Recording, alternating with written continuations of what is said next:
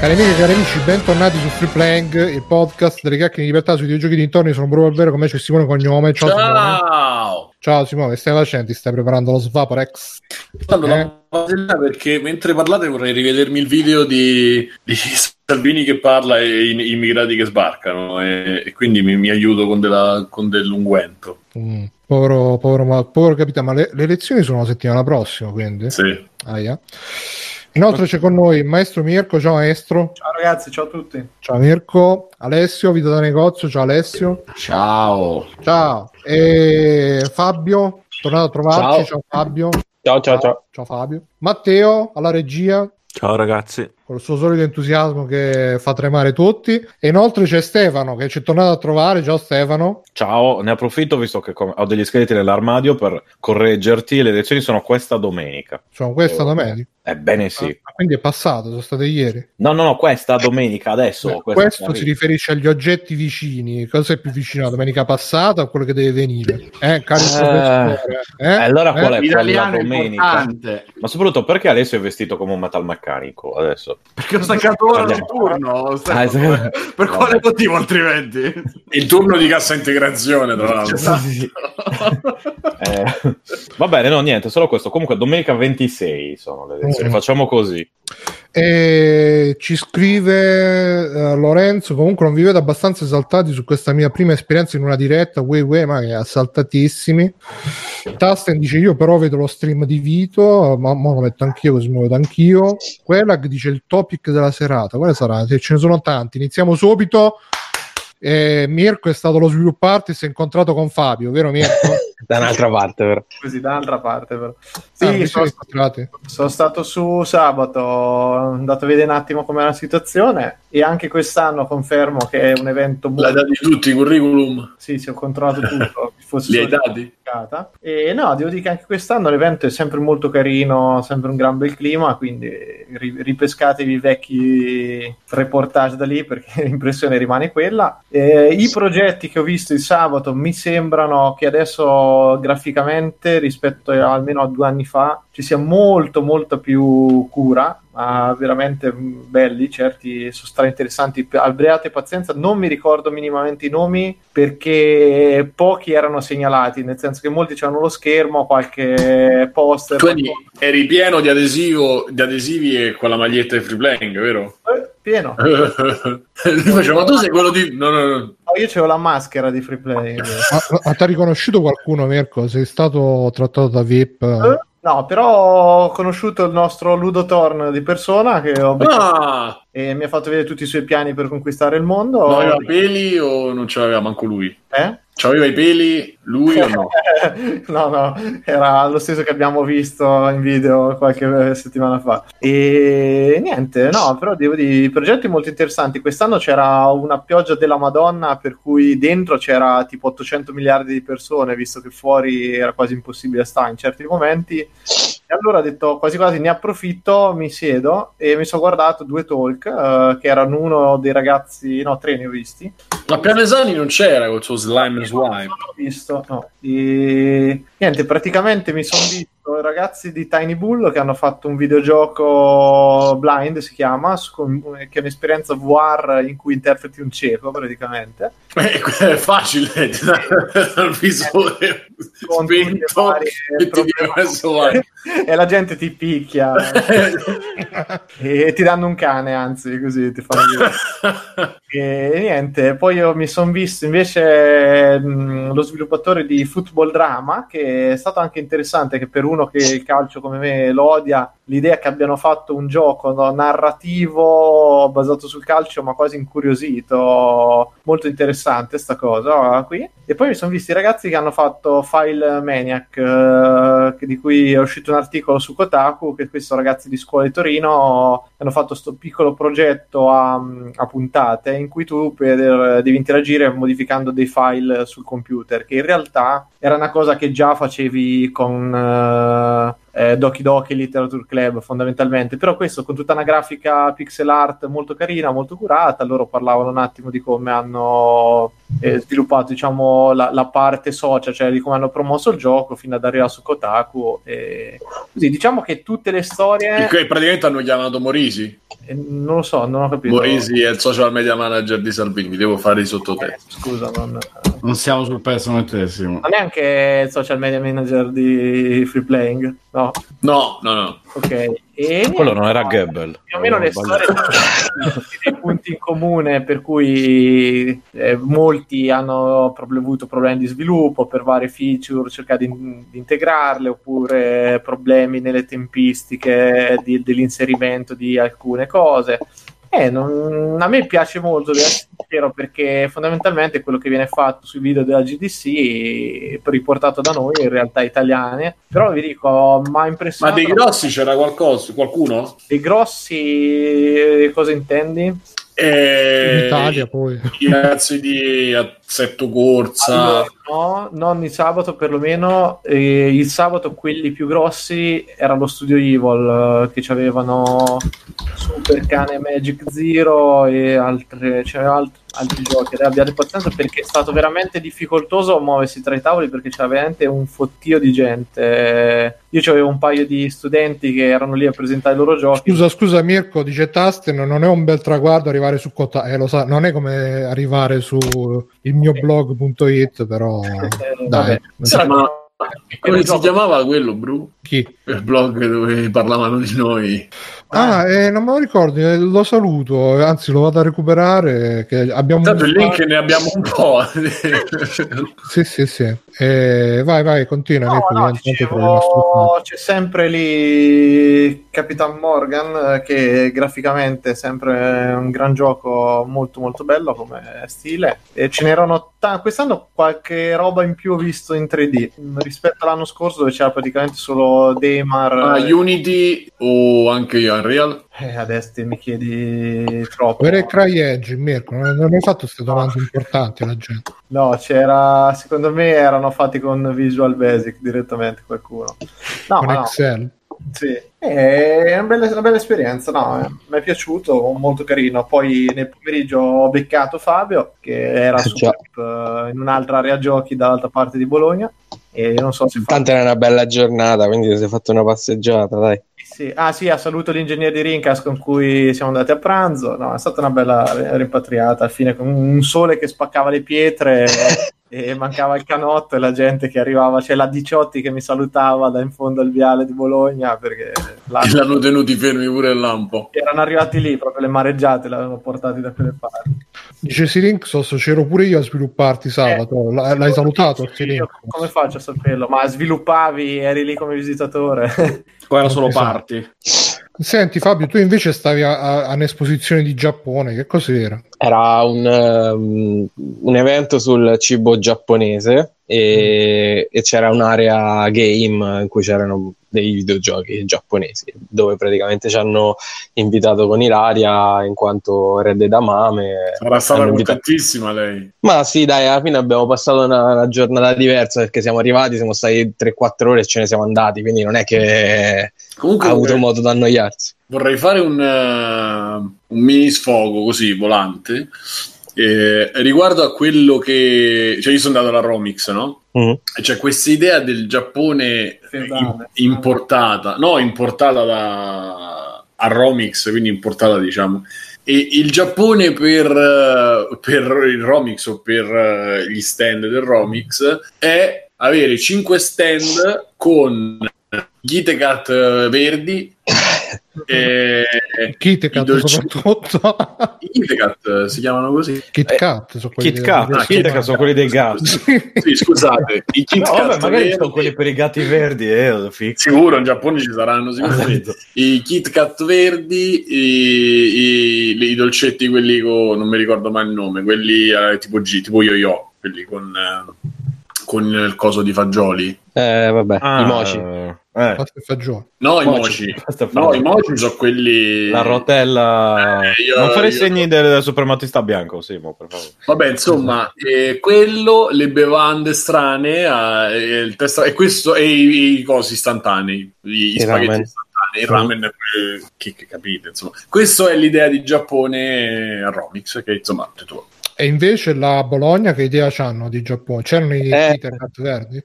No, c'erano i Kit Kat. C'era um, Chef Hiro, che io non conosco, ma mi dicono che è un, uh, uno chef che lavora su Gambero Rosso, gi- chef giapponese che mh, riprende le, le ricette occidentali e le orientalizza. È un po' una piccola celebrità, a quanto pare, io non, purtroppo non la conoscevo. E sotto c'era una, tutta una serie di assaggi, sia di sake sia di altri cibi giapponesi, però non, non c'erano i Kit Kat, nemmeno i Kit Kat, purtroppo. Mannaggia. Vabbè, uh, dice Conate, ma Fabio, ma se ti piace così tanto il Giappone, perché non ti ci trasferisci? Perché non te li Beh, porti a casa tua? Eh? Intanto perché no, e poi perché ovviamente il Giappone è come gli Stati Uniti, quindi non, non puoi andarci a vivere semplicemente perché lo vuoi, e, ma comunque non ci viverei mai perché fanno delle vite d'inferno loro, per carità, da, da turista è molto bello, ma come poi vi racconteremo con Mirko tra, tra non moltissimo, i giapponesi in sé poi sono abbastanza malati, non ci vivrei mai. Cioè, in che senso raccontare con Mirko? Che avete fatto? Eh, perché abbiamo visto un, uh, un documentario che la dice lunga. Ah, ok.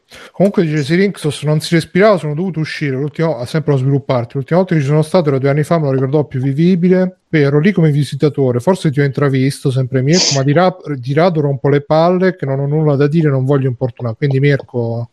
Ma non vi fate problemi. Ha, ha inquietato il nostro ascoltatore. Ma fai come faccio io, tu lo vedi dall'hotel e gli fai Recchio! E lui si gira, secondo te. E lui si gira subito.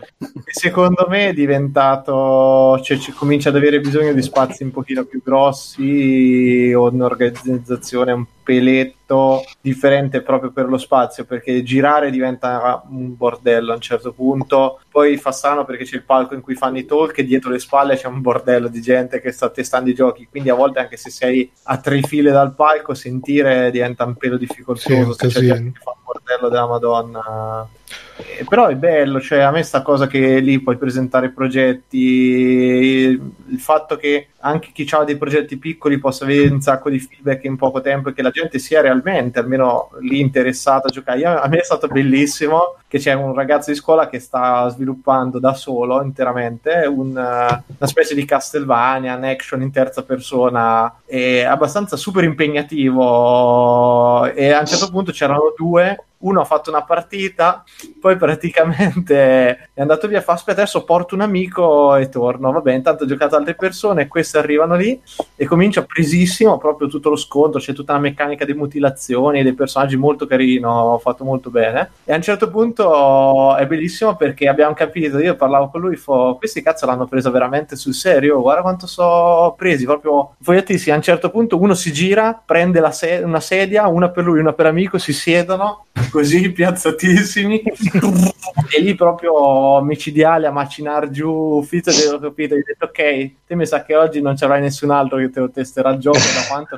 erano presi due, devono finirlo loro. E poi era bellissimo perché uno faceva, hai visto la compenetrazione, quindi se uso questa mossa allora riesci a colpirlo, che in realtà erano tutti mezzi bug, no, e robe del genere, però eh, no, è anche bello da quel punto di vista perché dico, il clima che si crea è, è carino, interessante, e la maggior parte degli sviluppatori ci tengono proprio al fatto di far giocare le loro robe e avere dei feedback, eh, perché è importante. Chiede come si chiama il gioco di cui stai parlando, Mirko? Eh, questo progetto si chiama Hippocampus, è fatto da una persona sola, ho detto ragazzo di venti anni che c'ha una gran voglia, apertissimo poi a critiche e altro, bocca al lupo. Un hack and slash in terza persona gotico action. Comunque dice Sirinxos, l'idea è bellissima, pagherei un biglietto se, per aiuta- se può aiutare ad avere una location più grande. Ma sì, ma loro lo fanno a maggio e quindi um, almeno quando sono andato io, che mi sono anche incontrato con Backsoft, ti ricordi Backsoft? Eh, quanti ricordi? Eh, che eh, andai con Beh, io stavo per là per Indivolto, che stavo, stavo lì che ci credevo tantissimo, facevo un milione milioni di tweet, ogni talk, le slide, tutte quante. Sta Backsoft dice a me, faccio, scusa Matteo, non è che se ti do un po' di soldi mi va a prendere una, una roba da B? No, che cazzo vuoi? Eh, eh, scusa. Ed è da allora che ho imparato a rispettare Matteo. Ma ci sono andato poi. Ti ci sono andato. Ti fai il coltello alla gola e cioè, che cazzo hai detto? Cosa cazzo? Durante talk è pieno di gente che prende appunti o robe, perché è proprio bello il fatto di sentire persone direttamente dalla loro, cioè dalla loro esperienza, quello che ha funzionato per loro, le cose. Come dicevo, ci sono, c'è una sottile linea che accomuna la, la maggior parte di questi progetti, soprattutto se sono eh, cose fatte fondamentalmente da persone che eh, non avevano magari esperienze pregresse nello sviluppo, oppure sono appunto gruppi scolastici che, finito il percorso scolastico, hanno deciso di rimanere insieme e continuare a produrre qualcosa, a farsi conoscere. E l'età media mi sembra che sia abbastanza bassa in realtà di... Eh sì. Di, della maggior parte dei gruppi, ecco, ma invece anche il pubblico veramente di tutti i tipi, un sacco di ragazze, eh, ma ho subito l'età media è bassa perché hanno ancora le speranze per il futuro. Eh, ma in realtà poi tanto, mi... tanto tempo libero. Pure. Ma tempo libero, boh, non so, a me, sentendo appunto qualche storia così, in realtà fa, fa proprio capire quello, che è vero che ci sono i grupponi, le cose, però c'è un sacco di gruppi più o meno variegati che riescono a viverci, perché mi sembra di capire che quasi tutti lo riescono a fare a tempo pieno, riescono a viverci con sta cosa di far giochi che eh, appunto molte volte c'è un impegno e una, una gestione molto difficile, perché poi in uno studio, uno quando comincia a lavorare comunque in uno studio c'hai le cose bene o male scandite, quando devi creartelo te, cazzo, eh, piuttosto stava facendo lui.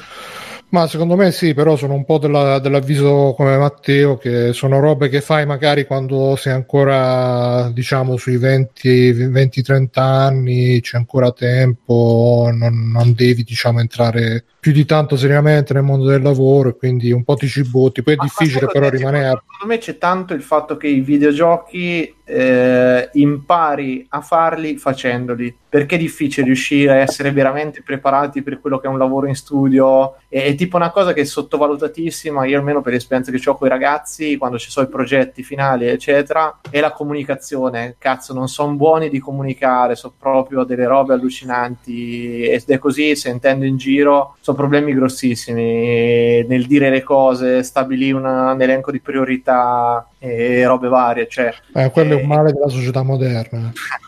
No, però veramente è assurdo che fanno dei meme assurdi a volte, però poi per dire una roba del progetto in una maniera giusta, un casino, cioè quindi fraintendimenti, risse verbali, che cazzo vuole questo? Ah, mo glielo faccio vedere io, oppure proprio, oh, ragazzi, c'è da fare ste cose, secondo voi qual è la più importante? Il non rendersi conto di proprio una scala di priorità di quello che è nello sviluppo, cosa serve, cosa non serve, a volte è assurda sta roba, e non vedo perché in certi studi debba essere differente, ecco.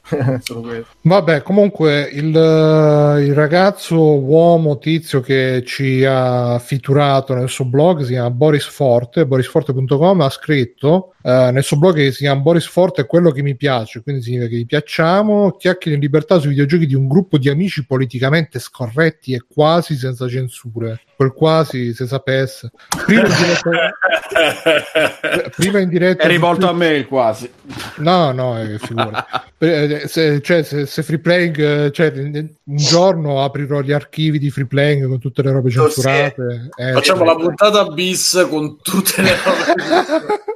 Verrà tipo di trecento ore. Prima in diretta su Twitch lunedì e poi in podcast giovedì, sito di FreePlaying. Eh, approfitto per ricordarvi freeplaying punto it, ci trovate, eh, trovate tutti i nostri contatti, tutte le nostre robe. Ehm, siamo anche su Spotify, se ci volete supportare uh, PayPal, Patreon, se dovete comprare su Amazon c'è il link di Amazon. Su Spotify adesso c'è anche la playlist di FreePlaying con tutti i brani a fine puntata che continueranno, non continueranno, non si sa, non ci saranno più. Ma per, potremmo per fare adesso... una campagna, Bruno, un, play, un free playathon potremmo fare, no? Eh, poi ci pensiamo, per adesso diciamo che continueranno a starci, e comunque andate, iscrivetevi. Uh, ho, ho, l'ho postata su Facebook, c'è stato uno che ha detto ah, ma perché c'è qualcuno che risente? Evidentemente sì. evidentemente c'è qualcuno che risente, e addirittura siamo già ad, aspetta che ti dico, siamo già a nove follower della playlist, quindi cifre che fanno tremare i polsi. E, che devo dire, più basta, venite sul gruppo Facebook che, già, che ci sono le news. Poi c'era, c'era Tasten che, avete, che aveva detto, lo sapete l'aneddoto su KitKat in Giappone? Tu lo sai, Fabio, tu che sei esperto di Giappone? No. Non lo sai l'aneddoto del KitKat? Vabbè. Eh, no. Ok, comunque a proposito di Giappone, ehm, io passerei avanti, non so Mirko se puoi chiudere qualcosa, svilupparti. No, no, no, io lo, lo consiglio veramente di, di farci un salto, perché comunque vabbè, la cazzo che fatecelo al prossimo anno. Poi Bologna che vi fregano la bicicletta, poi la rivendono, sempre bello. cinque euro, sì, sì.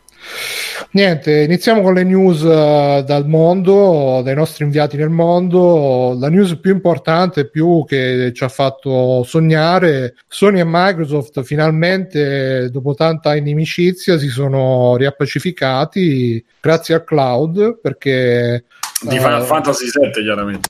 Sì. Perché so- Sony uh, si è messa d'accordo con Microsoft che userà i server di Azure, come insegna per Paolo Greco nell'ultimo cortocircuito, non Azure, Azure, quindi uh, per i suoi mh, non lo so, per, per i giochi in streaming. E tra l'altro è uscita da poco la news che praticamente non ne sapevano un cazzo di sta cosa i lavoratori di PlayStation, uh, che sono... li hanno dovuti tranquillizzare che la PlayStation cinque si farà ancora, perché pensavano non è che non la fanno più. E quindi uh, Simone, tu so che c'avevi una forte, un'opinione forte su questa roba. Ma no, più che altro stavo dicendo che il... Um...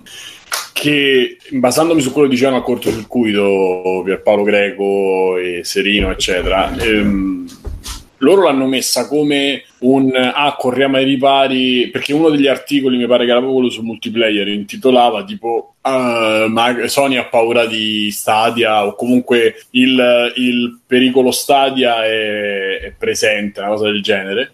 E io non la vedo proprio così, eh, secondo me è stato soltanto un uh, quello che dicevo nel, nell'audio, nel, nel canale voce, che eh, non è che Sony ha avuto paura di Stadia, ma semplicemente eh, Sony ha cercato in qualche maniera di eh, Sony e Microsoft eh, hanno, stanno cercando in qualche maniera di rimanere sul pezzo, perché comunque mh, quello può essere un può essere comunque un uh, uh, come si può chiamare, può essere una tendenza che in qualche maniera verrà, potrebbe anche eh, venir presa seriamente, no? Cioè, come fu per la, virtual, la, la, la, la, la realtà virtuale, eh, anche in questo caso, e, e loro ci sono stati con un caschetto chiaramente di, non uguale uh, a Oculus o a quelli che stanno sul mercato, eh, loro hanno fatto stanno facendo la stessa cosa, cioè diciamo noi proviamo a starci, poi vediamo che succede, però non mi sembra una cosa perché Stadia faccia paura, eh, anche perché quello che dicevo è che mh, comunque Google non ha, cioè ha le infrastrutture, ma non ha ness- in nessun tipo, secondo me, non ha nessun tipo di know-how, e non è pagando qualcuno che magari ha fatto la storia in qualche maniera, comunque non è Jade Raymond per me, eh, già Schiller, for, Schiller eh, sì. Questo, Simone. No, no, no, che c'è? La nostra Jade Raymond, senza Jade Raymond signora, non ci sarebbe Assassin's Creed. Eh, ecco, cioè per dire, no? Quindi eh, ah, no, però sarebbe meglio. No, no, l'importante è che ci siano tutti, quindi va bene che ci sia, che ci stia. Eh, paradossalmente è stato meglio che l'ha fatto, che, che sia stato un progetto di Ubisoft Assassin's Creed, perché comunque da, da Assassin's Creed in poi, già prima in verità Ubisoft è sempre stata così, però da Assassin's Creed in poi eh, comunque Ubisoft c'ha sempre, ha sempre sperimentato tanto, secondo me, e sia con le console, sappiamo, no? Che qualsiasi console esce Ubisoft fa qualcosa di, da day one, e, e Wii U ce lo insegna, ma anche a livello proprio di I P, comunque è quella che secondo me è una delle, delle più prolifiche, specialmente in Occidente, perché se pensi a For Honor e se pensi comunque alle, alle rielaborazioni di... Ieri l'ho ripreso For Honor dopo tanto tempo con Beh, la colonna sonora di Ping Pong, grazie a Doctor, sempre bellissimo Ping Pong, e grazie anche a Mirko ovviamente per Ping Pong. Le rielaborazioni di vari Ghost Recon, Wildlands, adesso quello nuovo, eh, hanno fatto anche mh, Child of Light, hanno fatto quello della guerra che chiaramente adesso non ricordo il nome, eh, hanno fatto Rayman comunque, Beyond Good and Evil, e ce n'aveva una, ah, The Division, cioè comunque ci hanno, e, e, tutto sommato hanno sempre sperimentato. Io credo che se l'avesse pubblicato e fatto un'altra software house le cose pot- sarebbero potute andare in maniera diversa, anche solo per l'investimento e per il... Beh, comunque io stavo scherzando, eh. Vabbè, con l'occasione rispondo.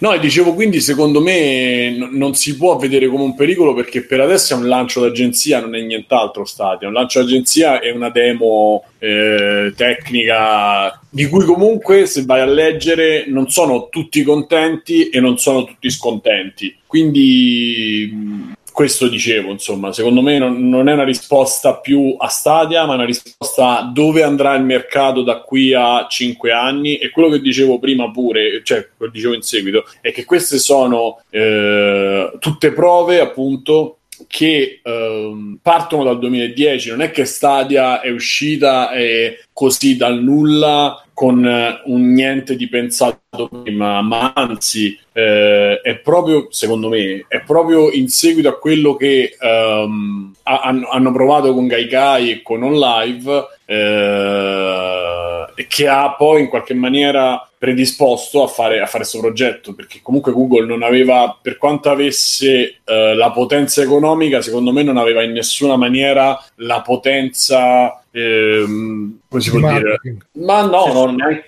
Sì, la potenza sessuale di, di poter entrare nel mondo dei videogiochi, perché se tu fai una macchina, mh, proprio hardware, non ti dis- non ti distingui. Comunque i, i, c'è sempre stato un, un, un, un tripolio, se si può dire. Comunque mediamente il mercato se lo sono spartito in due tre, tolto poi il P C, ehm, e tu arrivi senza un gioco, senza una software house che ti fa first party, devi offrire qualcos'altro. In questo caso Google ha offerto l'infrastruttura, però non ha, non ha niente di quello che eh, hanno avuto invece negli anni la, anche la stessa Microsoft. Beh, però sono... comunque hanno detto che faranno vedere qualcosa di più alle tre, credo, quindi magari uscirà sì, sì, sì. diretta. Sì, però insomma le, bombetta, le esclusive, pen, pen. i software, cioè le esclusive l'hanno fatta a soldi, a, su, a suon di soldi, cioè tintinnanti saranno andati dai vari eh, dalle varie case, gli hanno detto guarda ti do soldi infiniti, tu però proge- fai il gioco su, sulla piattaforma mia.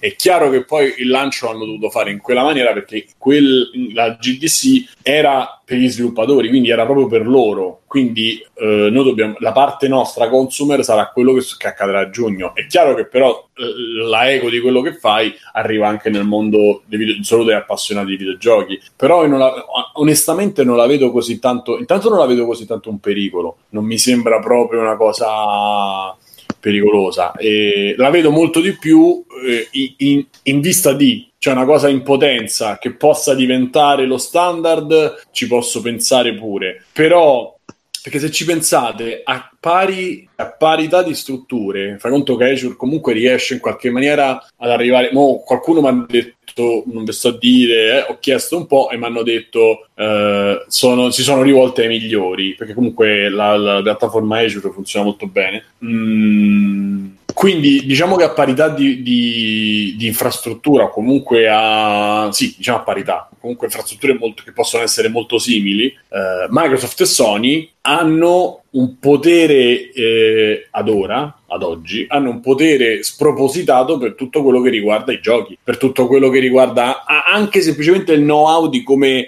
lanciare, di come fare shipping, per usare un termine a noi caro, che non ha Google, che Google comunque è più incentrata sicuramente su un altro tipo di prodotto e un altro tipo di assetto. Quindi, quindi ci vorrà, ci vorrà molto tempo prima che uh, le cose possano cambiare, mm, che possa diventare un servizio parallelo. A questo ci posso anche pensare, ma che possa diventare il futuro lo decideranno nel caso Google, ma anche Sony e Microsoft, non so se mi spiego. Uh-huh. E, e quindi, e quindi la, la, la partita è, secondo me, è completamente aperta, non è, no, non è una cosa di ah, ci stiamo spaventando, è semplicemente un oh, io vengo da te e, e ti parlo, perché comunque iniziamo una trattativa, iniziamo qualcosa tra di noi. Poi a cose fatte, a carte scoperte, quindi diciamo a, a inizio di nuova generazione, que- e vediamo che succede. E poi chiudo, che l'altra cosa che dicevo nell'audio è che ehm, spesso c'è mh, accompagnato con l'uscita di una nuova console, eh, una generazione, diciamo, è segnata da altre cose che apparentemente non vogliono, eh, cioè non vengono neanche notate troppo, perché sono talmente diluite negli anni di vita della macchina eh, che non vengono percepite o vengono percepite solo a un certo punto, no? Eh, e ad esempio nella mh, e in più aspetta, in più fare una guerra sull'hardware non ha senso, perché mentre prima la guerra sull'hardware eh, era data da quello che era il risultato del, del ricerca e sviluppo, no? Cioè PlayStation tre e Xbox trecentosessanta non sono assimilabili completamente a due P C. PlayStation tre c'aveva il processore, c'aveva un'architettura e un, era pensata in una certa maniera.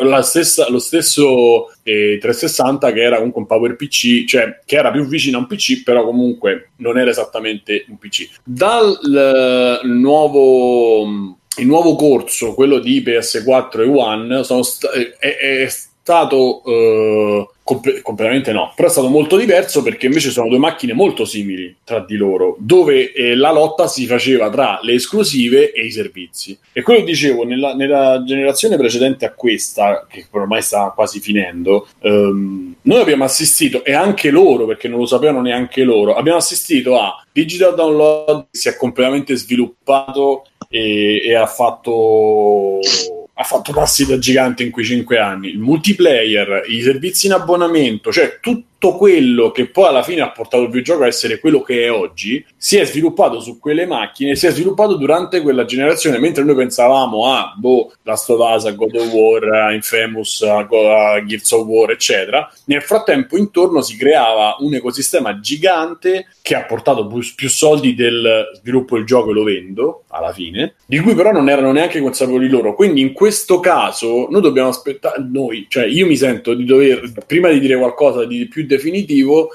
tolto l'hype del oh regà, cioè abbiamo la presentazione tutti inebriati, ok, però poi a bocce ferme dovremmo aspettare un po' alla, l'avvio di queste, di queste console, di questo nuovo corso che ci aspetta, per decretare, per fare, per fare, per tirare le somme, perché non è, non è tirando fuori i milioni o tirando fuori eh, il servizio rivoluzionario che tu riesci a cambiare un mercato. Sicuramente lo puoi, lo puoi, non dico pilotare, ma gli puoi dare una spinta, ma ripeto, lo stesso, la stessa realtà virtuale, quindi Oculus, Vive, adesso quella di, di coso, di Steam, che non ricordo, di Valve, e, e PlayStation V R, non ha spostato il mercato, cioè non, ha, non è che noi abbiamo assistito a una costruzione a, o, o a una um, pensare i giochi intorno alla V R, ma bensì abbiamo avuto un sviluppo del gioco intorno al multiplayer, al free to play, alle microtransazioni. Mm-mm. E qualcuno è andata bene, vedi Fortnite, qualcuno è andata così così, eh, vedi chi cazzo era, cioè le prime... ah, E A che ha un po' esagerato prima, e poi adesso Quantum ha completamente scatafasciato, perché comunque ha voluto copiare il, il modello di, di Destiny, che è andato bene. Cioè il mercato è andato completamente da un'altra parte rispetto a quello che avevano pensato loro, quindi adesso dire che Stadia è rivoluzionaria, basandosi sul fatto che poi Stadia di esclusivo, quindi la cosa che magari ti spinge di più a, a farti l'abbonamento. Aspetta, aspetta, aspetta Simone, dice, dice Google, hai ragione Simo, infatti Netflix non l'ha spostato il mercato televisivo. Detto ma Netflix non, l'ha spost- Net- Netflix non ha spostato il mercato, secondo me non ha spostato il mercato televisivo, ma ha spostato il mer- ha toccato il mercato del cinema nel caso, e comunque ha fatto un lavoro di eh, cioè lui quando, quando a parte che noi l'abbiamo visto in Italia che già era avviato, lo dovremmo vedere prima, ma poi Netflix già prima faceva noleggio di film, cioè era nel, nel suo solco quello di eh, distribuire video. Quindi tutto quello che loro avevano fatto in precedenza, cioè Netflix ti mandava a casa il, il D V D, tu lo vedevi, lo rimandavi, cioè c'è tutto un servizio legato a questo, gli ha, ha fatto sì che loro eh, potessero poi avere già accordi, conoscenze e, e anche soldi da investire su una cosa che è stata completamente diversa. Io ripeto, lascia stare che noi lo facciamo così, perché anche Spotify ha cambiato la musica, ma ha impoverito gli artisti, per dire. Quindi Spotify eh, ha cambiato la musica? Non lo so, perché comunque di, di, di quelli vicino, di quelli che ho vicino io, anche dei clienti che sono il, il primo eh, benchmark che ho, diciamo, il, il primo press, come cazzo si dice, cioè il primo test eh, che faccio, non mi parla nessuno di Spotify, mi parlano di Netflix. Quindi Netflix sicuramente ha cambiato le cose in qualche maniera. Spotify, pure se io condivido una canzone su Spotify, su Twitter, spesso se voglio condividere una canzone che mi piace, la condivido da YouTube, non la condivido da Spotify, perché chi sento mi dice ah, c'ho la versione pirata, cioè pirata, c'ho la versione, qualcuno pirata ma pochi, c'ho la versione gratis, quindi non posso selezionare la canzone, eh, non so cosa sia Spotify, sì, eh, cioè, Netflix lo vede anche, eh, ho parlato proprio due giorni fa con un cliente, uno che non gli avrei veramente dato tutto questo, c'era i domiciliari, sai, questi da... invece mi ha consigliato tre quattro E di, sì, sì, ho detto questo c'è la totale. Invece mi ha tirato fuori, comunque non mi ha detto ah, mi sono visto Natale a cinque stelle, mi ha tirato fuori Decentos, che tra l'altro io non conoscevo, me l'ha un po' accennato, e poi mi ha detto sto bellicito, no, sto a rota, la sera mi metto lì con le cuffie e mi guardo una serie tv. Una persona mediamente di quaranta anni, che non mi sembra uno così, ma pure altri... persone grandi di tutti, i se- di tutti i sessi, di tutti i generi, maschi, femmine, cioè è andata a livello trasversale, e comunque Netflix è arrivata a questo pubblico ora. E poi ci sarebbe da fare tutto un discorso per il quale l'intrattenimento televisivo, anche cinematografico, eh, sono completamente crollati, perché se accendi la televisione non è che c'è bisogno che io te lo dica, basta che, che, che scorri, che scanali un po' dall'uno al sette ogni giorno, ogni, fai farlo ogni ora, ti rendi conto di quanto non ci sia nulla in televisione ormai da vedere, e non ci sia nulla che valga la pena eh, di farti tenere il televisore, il televisore eh, diciamo acceso, e non utilizzare il televisore come uno schermo, cosa che invece nel mercato dei videogiochi non c'è, perché comunque Sony e Microsoft vanno, vanno e vanno anche bene. È chiaro che poi magari le vendite di Sony non saranno, cioè se poi comunque Stadia arriva, se poi Sony si mettono a fare lo streaming eccetera, è chiaro che magari le vendite non saranno le stesse, però magari avranno più abbonamenti plus, per dire, e comunque loro è entrata perché hanno risparmiato in costruzione proprio fisica dell'hardware. Quindi secondo me il discorso è un pochino più complesso. Guarda, io per quanto riguarda questo argomento onestamente mi chiedo quali siano, che calcoli si siano fatti, perché una volta che PlayStation si mette in mano a Microsoft, se, se il giorno che tu ti puoi giocare, che ne so, le, uh, le esclusive Sony su, sul cloud gestito da Microsoft, diventa, cioè che cazzo te la compri a fare più la PlayStation? Eh, Bruno, qual è il discorso? È che noi mh, da un certo punto di vista, in maniera esatta, da un certo punto di vista invece in maniera sbagliata, sempre secondo me, viviamo come ehm, Microsoft un'unica, per esempio, un'unica unità che ti vende la console, il servizio, il sistema operativo eccetera. Quelli sono tutti i settori, quindi Azure dà servizio a Sony, capito che voglio dire? Sì, non no, è... ma capisco quello che vuoi eh, dire, però eh. è comunque è, è sempre, cioè ti metti sempre il nemico in casa, tra virgolette, anche se sono divisioni diverse, però cioè boh. Ma cioè, sai, Amazon, è... lo spazio web di Amazon è dato a tutti, a, a Facebook, a, cioè a, a eBay, cioè non è che gliene frega niente. Amazon, che la parte di Amazon che vende lo spazio web, non gliene frega, non gliene strafrega niente del concorrente nello stesso, nell'ambito dove Amazon vende i prodotti. No, non gliene frega niente perché, uh, perché si, ripor- si porta in casa la concorrenza e quindi ce l'ha a portata di mano nel caso che la vuole spiare. Ah, no. No, fare, eccetera, eccetera. È quello, non è che tu, tu quando fi- firmi dei contratti, non è che quello sì, sì, vieni, cioè firmi dei contratti, c'hai dei, degli N D A, non è che puoi prenderti, sì, sì, dentro, dentro, ti faccio, lo fanno i cinesi, vabbè. Dice Doctor, Sony guadagna il tuo abbonamento anche se non gli compri la cosa. Eh, ma bisogna vedere se, se poi, una volta che vanno sui server di Microsoft, uh, se puoi pagare l'abbonamento a Microsoft oppure a Sony.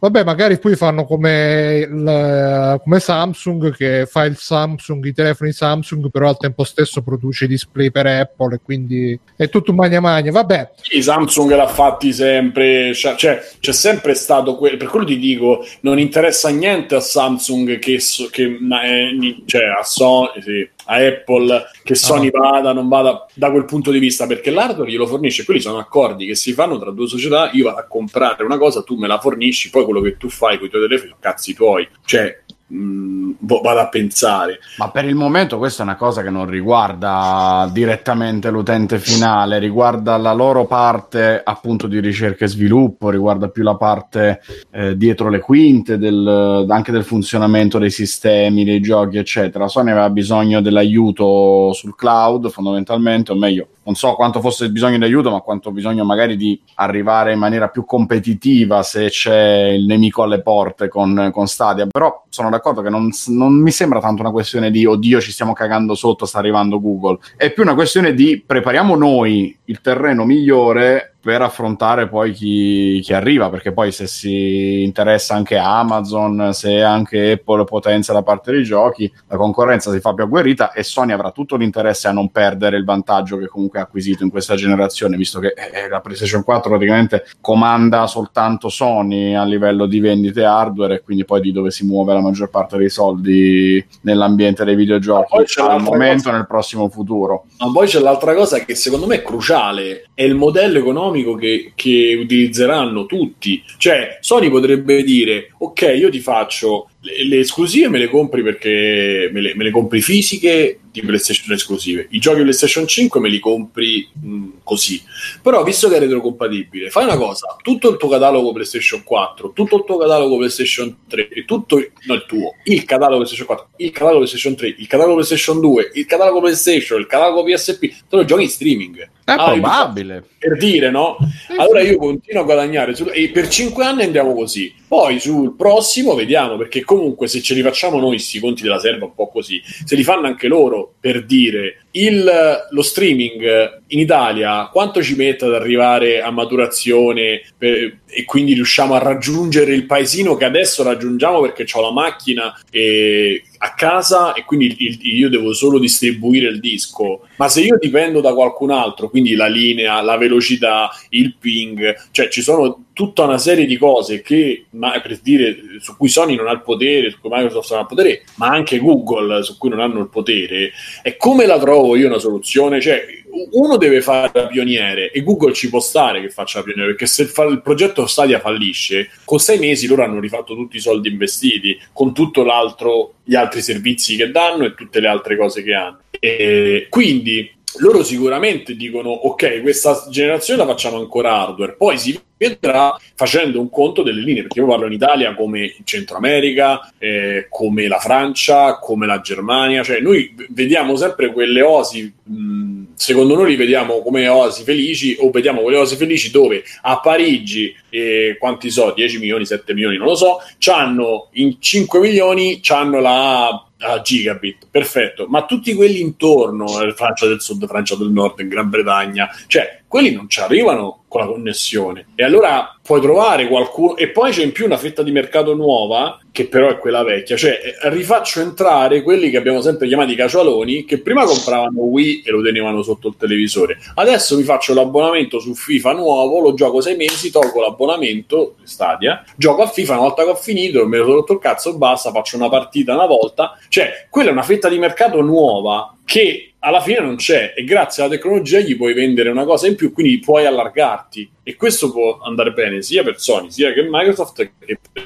Google. Quindi è, è molto più, secondo me è molto più complessa, è molto più ehm, e ha molte più variabili di quelle che hanno dato, che, che stiamo dando e che hanno dato in, in genere i siti di... Sì, io vorrei dare solo un'altra... Intanto ciao Ludo Charlie che è arrivata, e poi no, la variabile che volevo dare è che uh, ho sentito il cortocircuito che dicevano eh però eh, Last of Us, eh, l'esclusiva se la vendi anche su Microsoft eh, mm. ti conviene di più perché la devi vendere da più parti. In realtà eh, sì, è vero, per il gioco singolo vale questo ragionamento, però una cosa che dobbiamo chiarire e che mi fa piacere di dire per chi ci ascolta eh, che comunque Sony e Microsoft i soldi non li fanno sulle esclusive, li fanno sui multipiattaforma, perché loro su ogni cosa che pubblicano si prendono la percentuale. Quindi sì, magari The Last of Us vende, Bloodborne vende, ma vende molto di più Call of Duty, più uh, Assassin's Creed, più FIFA, più tutto quanto, e poi di tutto questo loro si prendono il trenta per cento, e quindi hanno l'interesse che la gente li giochi sulla propria piattaforma in modo da potersi prendere il trenta per cento di molte più robe di in quanto definitiva, prenderebbero. In definitiva i soldi li fanno anche dalle esclusive, o comunque sì, li fanno... Le esclusive le fanno in, in maniera indiretta, nel senso io ti do l'esclusiva, ti attiro, però poi i soldi veri li faccio con, uh, che, con il fatto che tu magari giochi a FIFA e spendi i soldi con gli spacchettamenti e via così. Comunque vabbè, dice Tasten, se facciamo il Toto e tre, di che cosa ci aspettiamo per le tre? Fabio, che ti aspetti per le tre? Ma io in realtà... T- tangente alle tre, ma aspetto che dicano qualcosa dalla PlayStation cinque, quindi o appena prima o appena dopo, anche perché se è vero che presenteranno tutti i nuovi progetti, insomma ogni software house presenterà i nuovi progetti da qui a due anni, per forza dovranno toccare poi in qualche modo le, le nuove console, che siano quella Microsoft o quella Sony. Quindi in realtà io aspetto non proprio le tre, ma aspetto le tre per aspettare la, la, l'annuncio PlayStation cinque, che è, è un po' il segreto dei pulci, Cinella, visto che è ufficiale, ma non capisco che cacchio stanno aspettando. Eh, sarà la Microsoft PlayStation cinque. C'era Matteo che voleva dire qualcosa. Matteo, che volevi dire? No, dicevo, con P S quattro e Xbox One mi sembra le presentarono lo stesso anno dell'uscita, no? Uh, non sì. me lo ricordo. Giugno per duemilatredici, giugno per novembre. Eh sì, quindi mi sembra un po' presto quest'anno. Sì. Per... No, vabbè, Matteo, però scusa, eh, adesso è uscito sta, sta news che dicevano loro sul, sul cloud, e subito dopo è uscito Sony che dice che non, non c'entra niente con lo sviluppo della PlayStation cinque. Poi due mesi fa c'era l'intervista, dove era? Non mi ricordo su che... su che rivista era, con tutti, tutte le specifiche hardware della PlayStation cinque. Cioè ormai è stato detto, manca solo ma l'annuncio. La ci sono già i dev kit. Eh. Ci sono già i dev kit, cioè non lo so, eh, veramente manca solo la, l'ufficialità, e eh, io aspetto quello. Perché... Ma poi le tre quando è? A giugno? A luglio? Eh, dieci giugno. Sempre giugno, bro. Giugno. Eh, angolo manca, da mo' che manca, mo' dobbiamo stare a preoccuparci. No, ma vabbè, la presentazione no, quando saranno più ah, sotto all'uscita, secondo me. Ragazzi, non no, escono tre. Quest'anno, per cui non se ne, non, non se ne no, parla quest'anno. Si parla ancora. Di duemila, secondo me duemilaventi, però no, ma sicuramente non, non è alle tre, ma, sicuramente non escono quest'anno, ma ragazzi, non ma veramente non c'è sullo show floor, perché rischiano di fare. Tra l'altro, dello sviluppo Sony non fa la conferenza quest'anno, no? Ma la fa, ragazzi, sì, vero, non, non sta sullo show floor, ma c'è, perché rischiavano di fare eh, eh, l'indie del cazzo che va alla G D C e c'ha due postazioni messe male, perché poi c'è una postazione, tre, una per eh, Last of Us, una se c'è qualcosa per uh, che me fa ridere, no, però per uh, Death Stranding, e una per Ghost of Tsushima, perché poi abbiamo finito. Quindi Sony dice: faccio un bel direct, risparmio soldi e risparmio pure di dover riempire non solo il boot, ma di dover riempire un'ora, un'ora e mezza, due ore di uh, conferenza su niente. Quindi mi concentro sul come fa Nintendo con Direct. Quindi ha copiato, ha copiato, ha preso un po' quell'idea e farà questo promo che sicuramente durante le tre sarà. Sì, pure secondo me. Come comunque... ieri, questa è una cosa che, scusami, che stavo sentendo su Rincast, effettivamente ci ho pensato, ho detto cazzo è vero, ieri non c'è mai alle tre, fa la conferenza il giorno prima, e quindi non c'entra, e la fa a San Francisco, deve fare, però non, non, o quando la, cioè, o a ridosso o nei paraggi, se non ricordo male, ma comunque la fa in quella settimana, perché tu esisti nel mondo, eh, esisti in quella, in quelle, in quel momento, in quella settimana, poi dopo alla G D C e, e basta, che Tokyo Game Show e Tokyo Game Show qualcosa, ma per il resto quelli sono gli eventi stampa che eh, utilizzano e veicolano le notizie, ma non è che tu, che se tu non ci stai fisicamente vuol dire che non esisti, capito? Va bene, eh, uno che invece ci sarà sicuramente alle tre sarà Netflix. Uh, Stefano, che ne pensi di Netflix alle tre? Brava Netflix! Che cosa ti aspetti sempre da Netflix alle tre? Faranno vedere ancora Bandersnatch due? O faranno no, fanno vedere, fanno vedere, sai cosa? Fanno vedere The, The Witcher, ah. la serie tivù, quello ah. chiaro come l'orzo. E, e poi sì, le, le varie cose eh, che devono presentare. Il gioco di Stranger Things che esce un mese dopo. È vero, è vero. Ma il solito, esatto, ma il solito tie-in, eccetera, eccetera. Io sì, sì, però loro lo lanciano e alla fine gli fa, gli fa gioco sulla serie tivù. Sì. Cioè, è solo per quello, secondo me, non c'è, non c'è questa cosa che Netflix fa da parte. No, no, no, ma no. Si vociferava che su Netflix eh, avrebbero messo i giochi tipo Telltale proprio giocabili sulla piattaforma, eh, quindi io mi aspetto eh, infatti anche... erano anche eh, in trattazione con Telltale, però mm. poi sono falliti Telltale. Mirko, che ti che t'aspetti alle tre? Un cazzo, con questo tono. Anche, anche io me l'aspetto. L'aspetto che ti aspetta? Il cazzo. Sì, sì. Oggi ragazzi... No, no, oh, sì, confermo quello che avete detto voi, però... Ma non, non vedo un grande movimento, non credo che le tre ribalti sta situazione adesso. Dai ragazzi, sono quegli e tre di fine generazione, abbiamo ormai almeno due tre li viviamo, du, due dai, tutti gli e tre di fine generazione sono così. Sì. Bah, eh, un po' sì, tristi. Ma, eh, ma faranno vedere magari Last of Us due, che cazzo ne so. Sì, ma sì, ma... ma... faranno vedere Ellie che si slinguazza con, con un transessuale. Sì, ma pure oh, lì no. Ormai pure quello là, che il fatto che uscirà secondo me cross gen eh, e anche cross gender cross gender eh, gli impedirà di parlarne senza citare PlayStation cinque, secondo me, cioè sarebbe un autogol clamoroso. Cioè, secondo me fa, faranno come ci sono due, due opzioni per due ipotesi, eh, una è quella che hanno fatto con la S O S eh, primo, cioè io la, lo lancio e tutto e dopo facendo finta di niente a un mese la PlayStation cinque in uno State of Play del febbraio duemilaventi a, a console lanciata gli dico ah, a marzo ti dico oh esce pure la versione, già l'avevo detto mi pare, esce pure la versione per PlayStation cinque, oppure quello che hai già ti dà diritto a scaricare la versione o avere le migliori oh, cazzo, oh, ecco, cazzo. Vedremo ti dà il diritto eh, ma questa volta c'è la compatibilità eh, che la, la, eh, la volta scorsa non c'è. Esatto, quindi tu metti il disco e ti, e ti arriva quattro K nativo sessanta F P S solo mettendolo nella macchina nuova. La vedo molto dura questa ipotesi. Vabbè, ma non, non riesco a crederci. Dicono che esce su questa generazione e poi come dicevi te, ma no col cazzo che lo dicono prima. Lo, tra dopo due mesi quelli G T A Dead Redemption sicuro che c'è esce pure quello in versione Turbo Power per PlayStation cinque, solita roba insomma. Secondo me vi faccio sta previsione alle tre. Red Dead Redemption P C esclusiva Stadia. Boom. Tra l'altro io da una parte spero pure che cambino il nome, anche se ancora PlayStation cinque può reggere, però io cambierei, lo chiamerei eh? Perché? Perché se ci, se ci pensi alla fine poi tra cinque anni ci avremo PlayStation sei, poi PlayStation sette, cioè. Ma secondo me ad- adesso ci sta, nel senso che sia che, rim- che continua la numerazione, se ci sia, se arriveremo a dei cambiamenti drastici, allora magari un cambio di nome potrebbe anche magari diventerà PlayStation Scorpio come, come dovrebbe loro, loro dovrebbero fare il marchio PlayStation e poi come ha fatto Microsoft, cioè da una parte ti do il, anche se loro hanno mantenuto Xbox come nome del gaming, loro hanno PlayStation e tieni PlayStation come nome e dopo gli dai eh, il nome, la cosa in più. Comunque c'è Tasten che dice che invece si aspetta molto da Nintendo, Bayonetta tre, Astral Chain eccetera.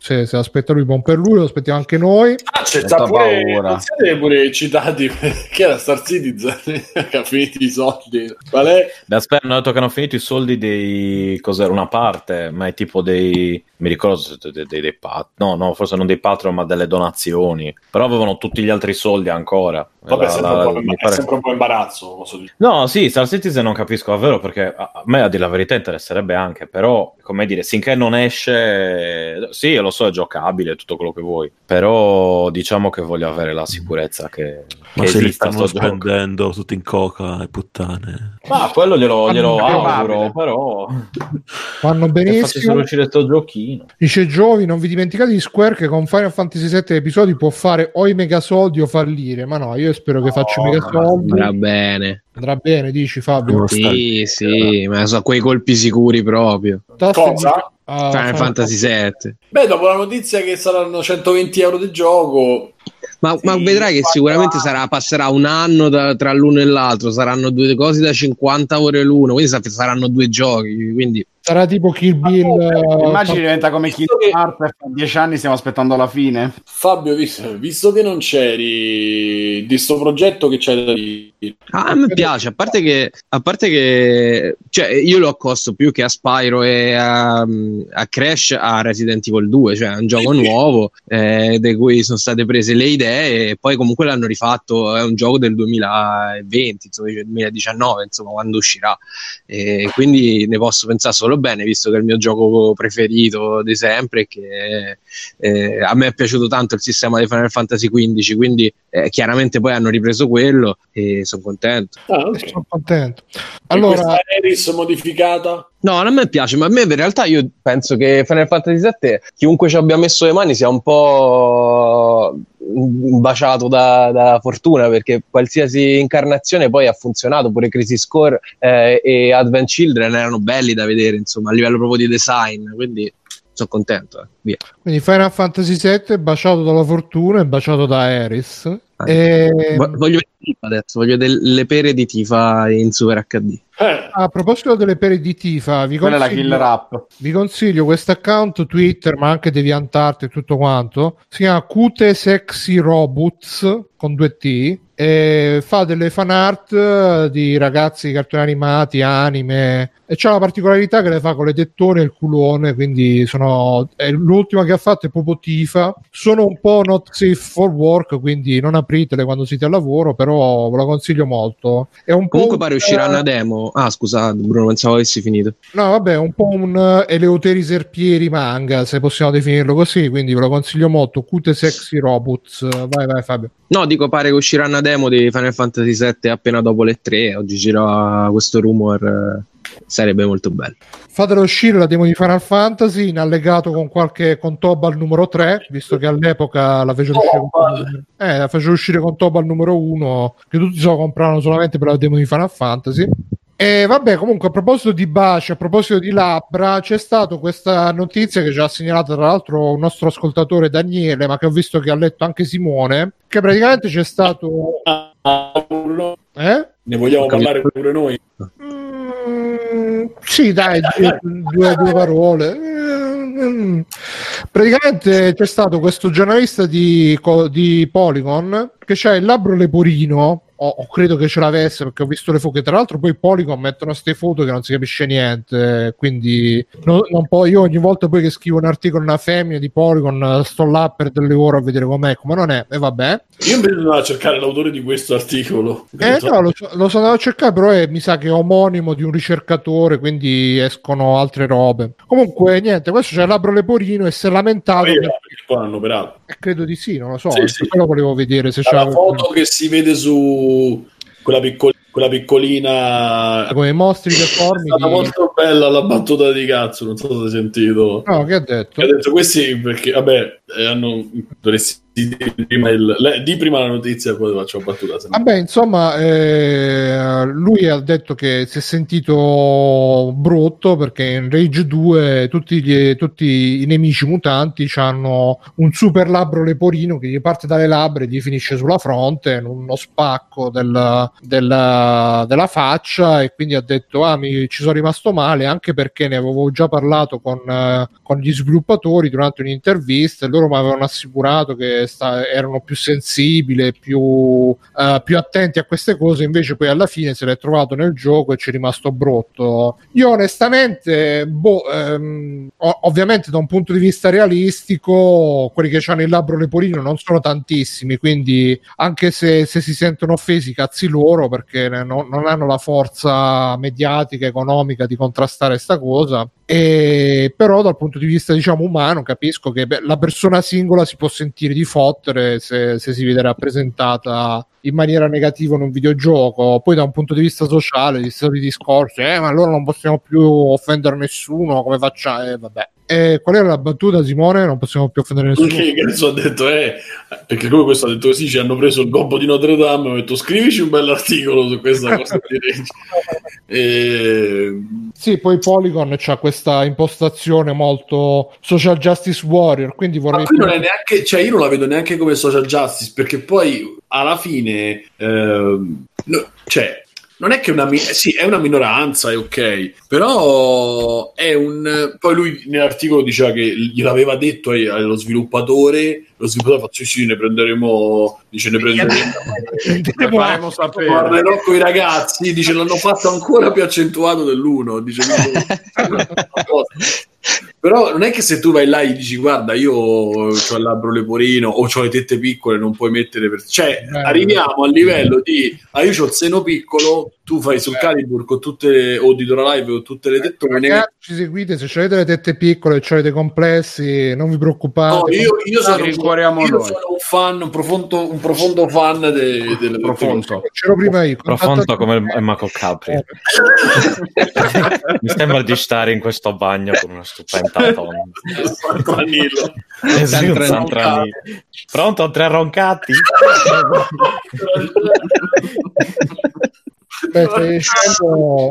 quello che portava al telefono. Sì. Scusate, scusate. Quindi se c'è le tette piccole mandateci le foto, ragazze, che noi vi facciamo passare tutti i complessi. Dopo, dopo la terza è deformità. Dalla terza eh, ma poi... sotto la quarta non è vero amore. Quindi c'è questa idiosincrasia esatto, esatto. che non riusciamo a risolvere come il dualismo della terza. Per me era dopo la terza e, e i suoi mostri no. di Rage.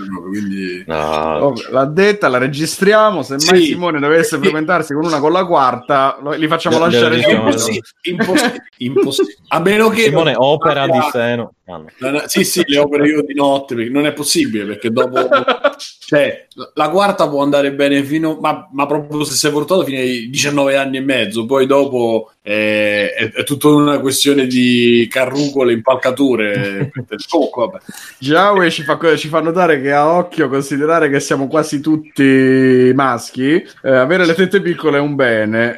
Eh, parla per te perché ah, io sono eh. fiero della mia seconda, però io un po' di seno. Okay. Volevo dire che secondo me per, in questa oh, serata parla di tette si sono risvegliati gli uccelli, non so se ed è uno solo, figurati, e con tutta la polmonite ah, dove sono? Terzo eh... giorno di cura sta già molto meglio. Esatto. Metti delle foto di, di, di pappagalli con le tette, tanto troverai adesso, sicur- adesso provo, metto le foto di Tifa, vediamo. Devi andarti, sicuramente troverai delle pappagalli, delle cocorite con le tette, sicuro. E... Gesù che schifo, è sicuro.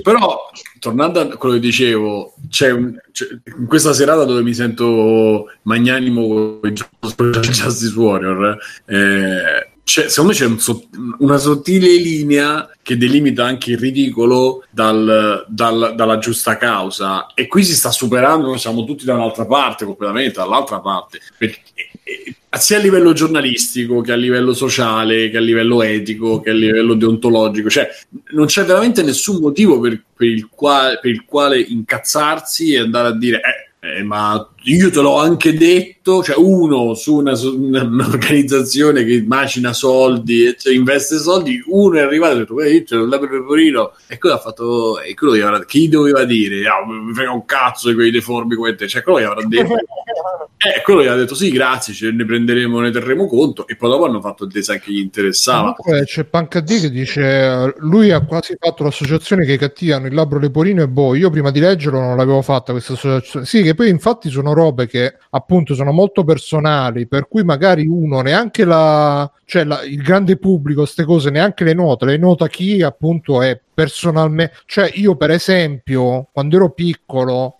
non l'avevo mica mai notato il fatto che tutti i personaggi neri nei film erano sempre i primi a morire, sono robe che poi sono state diciamo uh, fatte salire alla ribalta. Sarà successo in cinque film, però la gente se lo ricorda più, al solito se vai a vedere poi magari non è neanche stato così. È come la battuta su Krillin che muore sempre quando è morto due volte in tutto eh, Dragon Ball, ci sono altri personaggi che sono morti di più, ma ormai è diventato meme, è diventata battuta, no, e quindi è ormai è, è, è, si, si ragiona sempre per il luogo comune, no? Cioè alla fine, e poi ci stanno anche delle implicazioni in, nel caso del cinema del, di tutto il, il senso di colpa dell'America eccetera, e quindi riabilitare il nero in qualche maniera, ma non riabilitarlo, cioè c'è un'implicazione politica e sociale dietro a il nero che muore all'inizio del film. No, non c'è nessuna implicazione, scusami, e poi finisco. Vai, vai. Non c'è nessuna implicazione nel fatto che un nemico che deve essere deforme in qualche maniera lo si fa deforme in questa maniera. Perché dall'altra parte, che magari soffrivo altre cose, quando vedevo nei film che il ciccione era sempre quello eh, emarginato, che era quello che non avrebbe avuto le donne, quello che, tu, tu, cioè anche oggi, anzi oggi un po' si sta eh, sta cosa sta un po'... Ed è stato grazie per battaglia. No, però sto dicendo, io la vivevo, la, vivevo, la, la potevo vivere male, ma non, non mi sono mai pensato a dire eh, però dovete fare uno che, vabbè, che, che ha successo con le donne grasso. Cioè, mh, anzi, quando li vedevo nei film dicevo, guarda che si paraculi, gli ciccioni non, non ce l'hanno le donne così. Questa, cioè, eh, ma non mi sono mai pensato ad andare da un regista a scrivere a qualcuno, a parlare a qualcuno e dire eh, però hai fatto questo personaggio, non ha senso.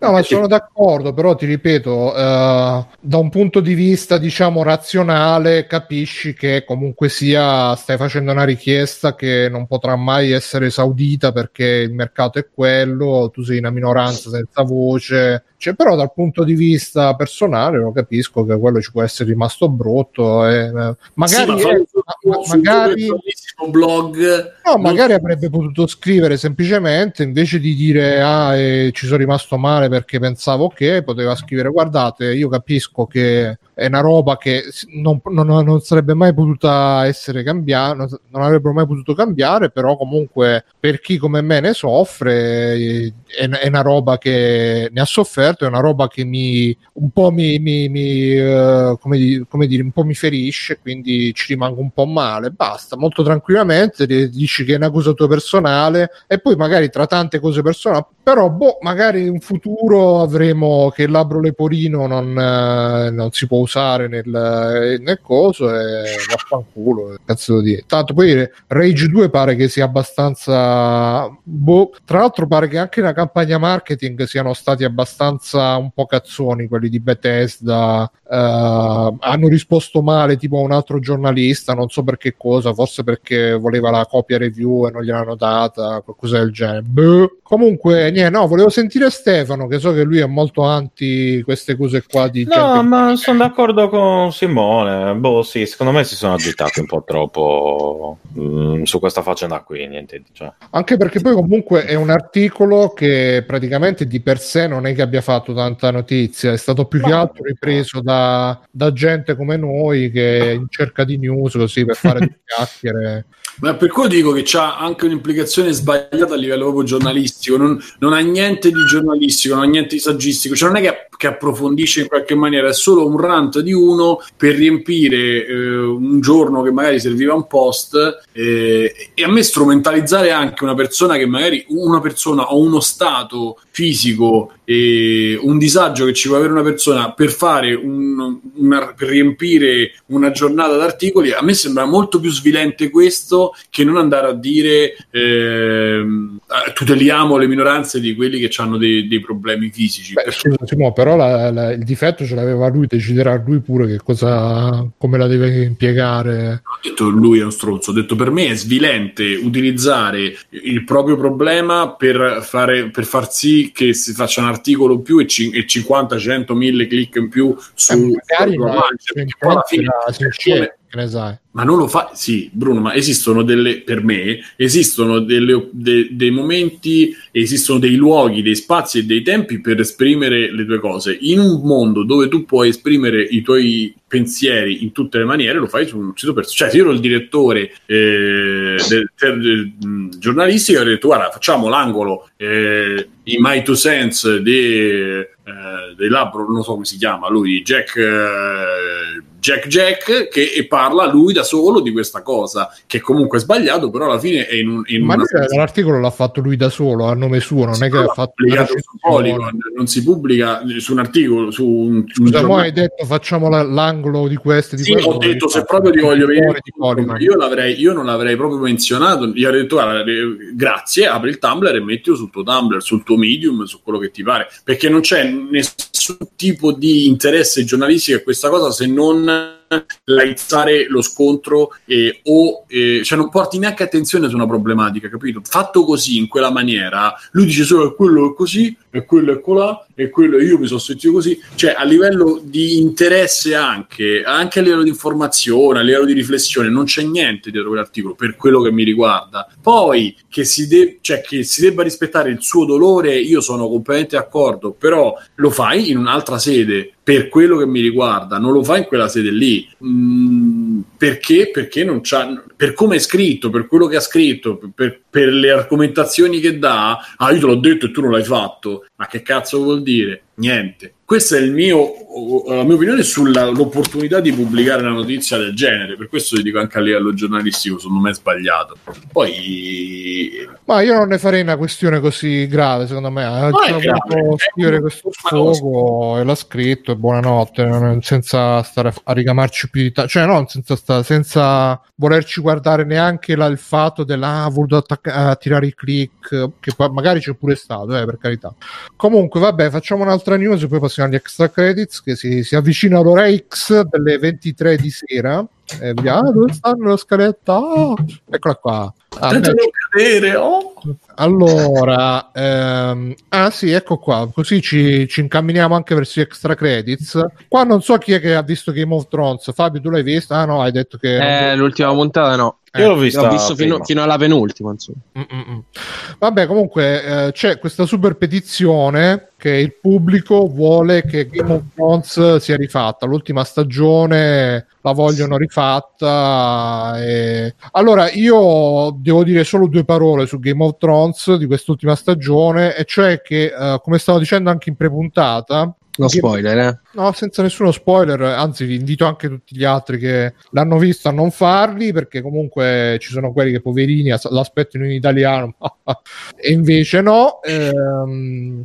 Game of Thrones è iniziato e a me piaceva personalmente, quindi poi agli altri può piacere per tutti altri motivi, a me piaceva per quello, eh, piaceva che uh, faceva vedere un medioevo, un'ambientazione medievale, fantasy, oscura, cruda, crudele, dove la vita non valeva un cazzo, dove la violenza poteva esplodere in qualsiasi momento, dove non c'era nessuna considerazione verso l'empatia, i sentimenti, si ragionava tutto a interesse personale, a convenienze, eccetera eccetera, e questo mi piaceva perché lo vedevo un po' come lo vedo un po' come una roba un po' più adulta, un po' più uh, come dire, anche appassionante, perché comunque quando c'è dei personaggi che sai che da un momento all'altro uh, li prendono e li scuoiano vivi, sei più in tensione, no? Che è un po' come Gomorra, l'ultima stagione che ho visto di recente, che ogni volta che c'era Jenny Savastano che diceva oh tu vieni qua, pensavi oh mo questo chissà che gli succede, comunque sto divagando. Nell'ultima stagione tutto questo non c'è. C'è,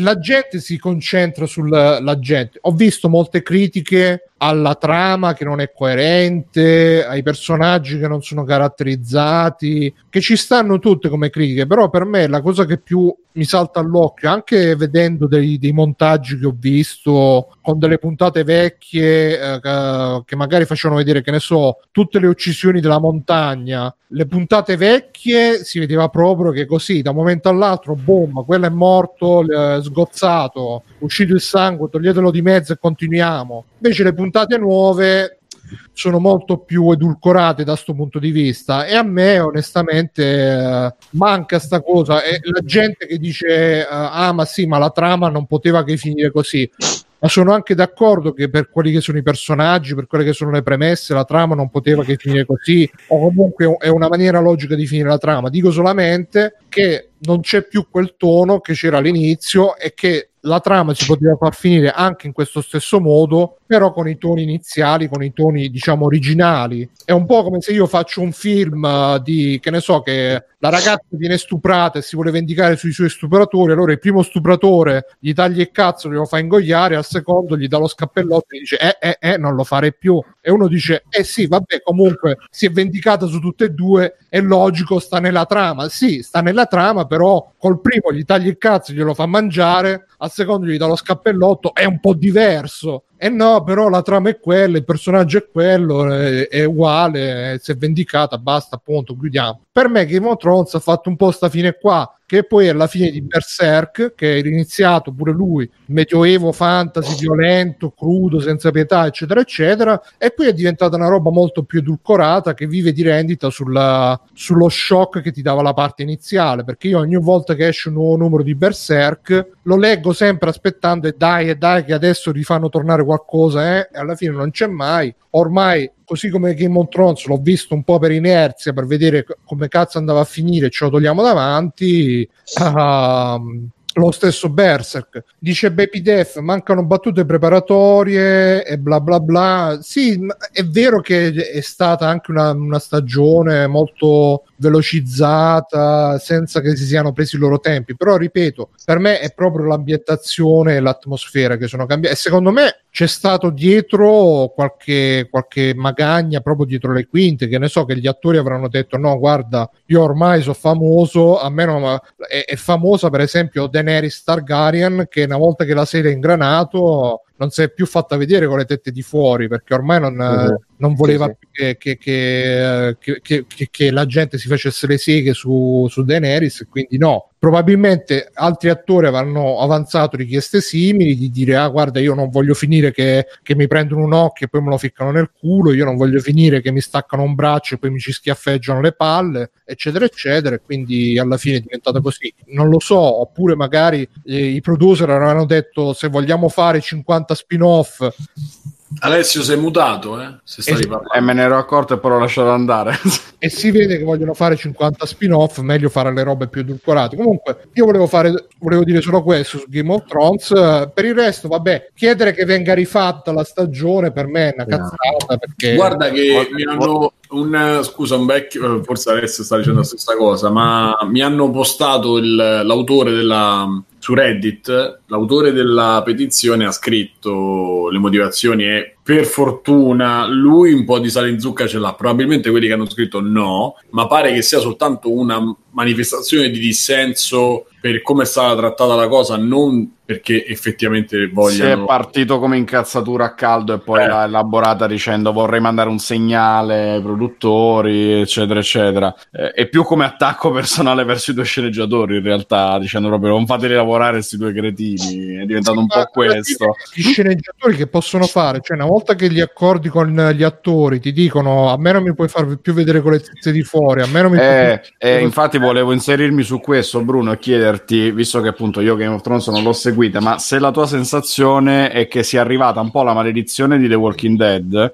che nella serie tivù è stata molto, secondo me, segnata da esigenze produttive, dagli attori, dai soldi, eccetera, eccetera, perché il materiale di base ce l'avevi. Mo' Game of Thrones, cazzo, cinque sei stagioni, quei libri le hanno fatte, le hanno fatte bene, è stato un grande successo, al di là del gusto personale, che appunto, per esempio, a me non piace, però riconosco la qualità del prodotto e dico, ok, come cazzo è possibile che l'hanno mandata in vacca in queste due stagioni? Che tu, da come ho capito, bene o male ti è piaciuta, però ti sei accorto del cambio di tono e questo un po' ti ha, ti ha smosciato, no? Già dalla, dalla serie sco- dalla stagione scorsa, da quando sì, sono... che era molto peggio secondo me rispetto a questa, a quella prima stagione. Cioè Dito Corto è diventato veramente una, una roba la... che stava sempre nell'ombra dietro a fare il sorrisetto, a vedere ah, che stanno facendo bene. È diventato eh. tipo il cattivo degli anime hentai che sta sempre lì pronto. Sì, sì, sempre, sempre appoggiato al muro nell'ombra. Gli squad. Gli squad. Io non lo so che cosa, perché cioè perché alla fine la, la, la teoria è che ah sono finiti i libri, questi non sanno scrivere, però poi arrivano quelli che dicono ah però Martin ha provato tutti gli episodi, eh, comunque la storia a grandi linee è quella che ha dettato Martin, quindi boh. A me, ripeto, me ne frega un cazzo del, di tutti quelli che dicono ah, però viaggiano da un continente all'altro in mezzo secondo, il teletrasporto, i personaggi che... Cioè, non me ne frega un cazzo, me ne frega, però per me la cosa principale era quella, l'atmosfera, l'ambientazione. Si, si è completamente stravolta, è diventata adesso una specie di, non lo dico per disprezzo, anche solo disprezzo, è diventata una specie di Signore degli Anelli, dove però ogni tanto effettivamente qualcuno muore, e invece di dire soltanto ah, sono Sauron, sono morto, ah, e il male è finito. Pensavo che stessi dicendo il Beautiful coi draghi. eh, sì, è diventato alla fine anche Beautiful coi draghi, nel senso, ma non perché per, le, per gli intrecci, ma proprio per i toni è diventato proprio... dire, l'avevo detto, ma è molto facile, no, con ma tutti sicuro, tu l'hai detto dalla prima stagione, dalla prima puntata eh. Lo dicevi che era già la, la prima puntata per sei stagioni, è stato bello. Sì, sì, ma forse tu l'hai detto un po' troppo in anticipo alla fine. Cioè, l'ultima stagione ti do perfettamente ragione, perché davvero sono fatto due palle così. Ma non posso ragione perché, o meglio, non l'ho visto, non l'ho seguito, non l'ho seguito, io ho visto solo la prima stagione, quindi non posso dire, cioè, no, stasera sono... Lasciate parlare il maestro che lo state azzittendo. No, no, dicevo, il problema di Simo è che eri troppo in avanti, troppo avanti. È troppo avanti tu, Simone, esatto, visto l'ultima stagione. Sì. Vogliamo scherzare in un clima ilare, va bene, ve lo dico, altrimenti seriamente io non l'ho seguita, quindi non, non posso manco dire ah, eh, cioè, mi fa ridere che questa cosa, ma non è che io mo godo, perché poi alla fine quello che dicevo io al tuo posto, sì, Simone, no, ma... Però, tanto domani toccherà a me, no, domani, domani toccherà a me questa cosa, quindi cioè, non è... Domani esce il film del Signore degli Anelli, ma anche la già... serie di Amazon del Signore degli Anelli sta arrivando, anche, io ho già il culo il film, stretto. Anche il film dell'Hobbit, quando sentivo quelli ah, che brutto io, ah sì sì ah. Posso dire però che nonostante sia il calo sia evidente nella qualità della serie, perché le prime quattro stagioni e mezzo erano molto...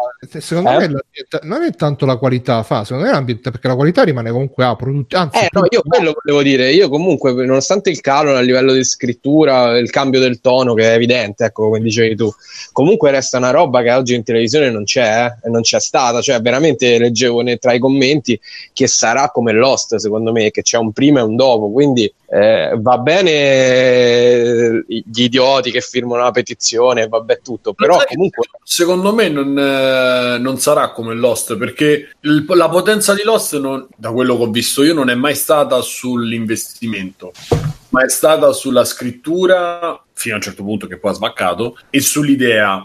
Questo invece sì, sì, ha... c'è un prima, c'è un dopo, secondo me sarà un prima e un dopo anche del Trono di Spade, già così. Quale sarà già... il dopo del Trono di Spade? Fa. Eh, non lo so, se c'avevo Aspera per vedere il futuro ero milionario, però comunque c'è stato un... è come era stato per Breaking Bad anche eh, eh, eh ma alla fine sì, non possiamo dire che c'è stato, c'è un prima e dopo fra queste serie abbastanza lunghe, abbastanza, cioè a livello produttivo qualitativo così alto da dire appunto prima di Breaking Bad le facevano in un altro modo, prima di Game of Thrones le facevano in un altro modo, è che ti, quindi ci può essere l'investimento, la... cioè ti, fanno essere nuovo sta... ti creano un nuovo standard. Sì, sì, diciamo. Esatto, Steph, esatto, sono d'accordo. In questo caso c'è un nuovo standard per le serie fantastiche, dove si può investire a livello film anche sì, sulle serie sì, ma no, è come anche a livello per il Signore degli Anelli, anche a livello produttivo, eh. Cioè, a livello in scena ci sono delle cose in questa stagione, eh, la scorsa puntata, la cinque, la tre, sono delle robe talmente grandi che in TV non si erano mai viste, che quindi ti settano uno standard anche per, per esempio, ecco, hai detto bene, la serie del de, de Signore degli Anelli che devono fare, eh, sono cazzi per loro, perché lì è veramente lo stesso campo da gioco, e arrivare con una serie nuova e fare una roba come ha fatto il Trono di Spade in questa o in qualche battaglia delle stagioni precedenti, ma in questa qua i, i budget e il, l'epica era, era talmente alta che in televisione non si era mai vista, diventerà veramente difficile, diventerà veramente una roba che ci devi spendere miliardi, cioè, molto, è... anche perché già solo narrativamente inventarsi quello che dovranno inventarsi non sarà facile, e in più metterlo in scena e farlo sembrare qualcosa di diverso non sarà facile, perché sì, sarà sì. Il paragone inevitabilmente con ah vabbè stanno a fare come hanno fatto Game of Thrones, sì, sì, sì. È un però po' come è stato quando è uscito Star Wars, no, al cinema, e prima c'erano astronavi con quello che teneva astronavina nella mano e dopo c'erano le astronavi fatte in quel modo, e quindi dopo sono cazzi veramente. State zitti, ti fate parlare maestro. Scusate, ma ogni tanto Mirko prova a parlare, non si sente. Aspetta, aspetta, prima Mirko e poi Simone che c'ha una mano alzata tipo tipo filtri in collegamento faccio. È che in realtà allora, questi hanno fatto un'operazione grossissima, per cui l'ultima serie non è manco una serie televisiva ma una serie di film, perché se te fai sì, puntate sì. per un'ora e mezza con quella produzione lì hai fatto l'esatto opposto di Marvel, dove Marvel ha tirato giù tutto il livello produttivo per farlo diventare il più economico possibile per un sacco di robe. Questi hanno fatto l'esatto opposto, hanno tirato su tutto al massimo, tutto, dai set alle robe, è tutto sparato verso alto, perché una puntata non so quanto cazzo costa. Ho sentito che per una puntata di una serie televisiva questi hanno sei mesi di post produzione, non si era mai sentito, ed è veramente una roba esagerata. Anch'io sono sì, d'accordo, sì, sono d'accordo. Pur non avendolo visto, che è una cosa con cui le altre serie fantastiche, tipo la prossima di Star Wars, si dovrà confrontare con sta roba, perché se te mi fai la prossima serie di Star Wars con Herzog e altri nomi grossi dietro e poi le battaglie sembrano appunto la partita di calcetto di Civil War o robe del genere, la gente ti viene a casa e ti compra una forza. Però secondo, però secondo me ci sono, allora, il parallelo con eh, c'ho delle cose da dire, cioè c'ho da dire il parallelo con Breaking Bad funziona, anche perché Breaking Bad ha sofferto più o meno della stessa cosa. Breaking Bad finiva con la quarta stagione e nessuno, quante so, cinque sei, con la penultima era l'ultima stagione, poi dopo con l'uccisione, vabbè spoiler, con l'uccisione sai di dopo, quello che succede dopo è è dimenti- completamente dimenticabile, l'hanno io usato per ricordo, ma vabbè, nemmeno io, no? è, è il finale della sua storia, cioè non poteva ma finire fina- con lui vincitore, no, ma probabilmente era una puntata dopo, cioè quello che voglio dire, le ultime due puntate funzionano pure, ma tutto quello che c'è in me è loro che ricominciano con la cosa de- de- di infestazioni, veramente insensato verso, verso cioè boh, vabbè, io non sono eh, d'accordo, sì sì beh, ci sta, come non però... ero d'accordo su Lost, però vabbè, su che cosa? Che Lost ha sbaccato, cioè io l'ho rivisto l'anno scorso con Ilaria che non aveva mai visto, e secondo me visto tutto d'un fiato regge, cioè regge pure bene, anzi, però vabbè, um, se no poi cominciamo a parlare. Io so, io so a parte, cioè quello che so io e, e che dicono è che poi alla fine il finale non esisteva, poi l'hanno preso, l'hanno riscritto in base a, ai commenti sui forum, cioè vabbè, comunque tutto questo che non eh, che può non eh, appunto è opinabile, però a livello oggettivo da, da fruitore non, magari non ne guardo tante, però da quello che ho visto non è che dopo Breaking Bad ci sono state serie che hanno dovuto confrontarsi con Breaking Bad. Sì, sì, ci sono state, guarda Fargo, cioè solo per fartene farti un nome solo. Fargo, eh, aspetta, aspetta Fabio, ma Fargo l'hanno visto un quarto della gente che ha visto Breaking Bad. Ma perché comunque cioè, tu Fargo devi considerare della, che, secondo me parte della, della, della, come posso dire, del campionato Mad Men. No, capisci? no, no. Far- Fargo era proprio Breaking Bad, perché era la rivincita del mediocre, eh, la prima stagione perlomeno era la rivincita no, del mediocre della... Ma poi il confronto non lo devi fare con quante persone l'hanno visto.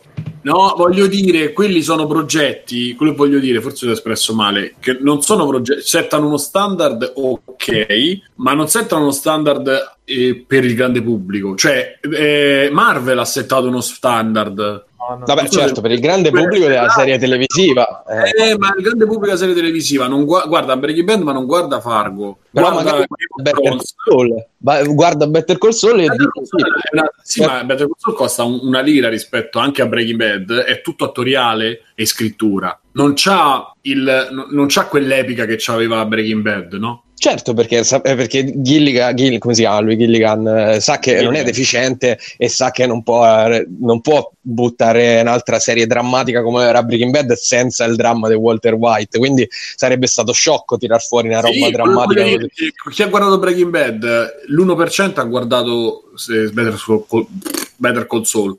Vabbè Simone, comunque no, vabbè, voglio dire, è questo... una percentuale, però sono sì, voglio, voglio, di voglio dire, non non visto, cioè, mentre dopo Lost l'eco di Lost si è sentito, l'effetto di Lost si è sentito per come si sono posti anche in produzione su, e questo lo riconosco, cioè lo, lo vedo prima, prima di Lost c'era Doctor House, c'erano venti minuti sì sì, sì vabbè Lost è stata, è stata pure la prima eh? Devi considerare pure eh, quella, quella quaranta, quaranta volte tante rispetto quello a quello che dico, cioè io riconosco a Lost, cioè proprio lo, si percepiva la produzione, si percepiva anche il, lo sperimentare cose che non erano state sperimentate fino a quel momento e che poi alla fine hanno funzionato. Prima c'erano i C S I, c'erano i medical, cioè erano quelli. Dopo Lost si è aperto un mondo di roba perché ha funzionato, perché è stato un evento nazionale, è stata una cosa. Prima l'evento nazionale era l'ultima puntata di Friends, quindi c'è cioè, eh, eh, eh, ne è passato eh? Hai detto mi? Credo proprio che l'evento nazionale era l'ultima puntata di Friends. Sì, sì, se ti... tu ti ricordi quando mandarono l'ultima.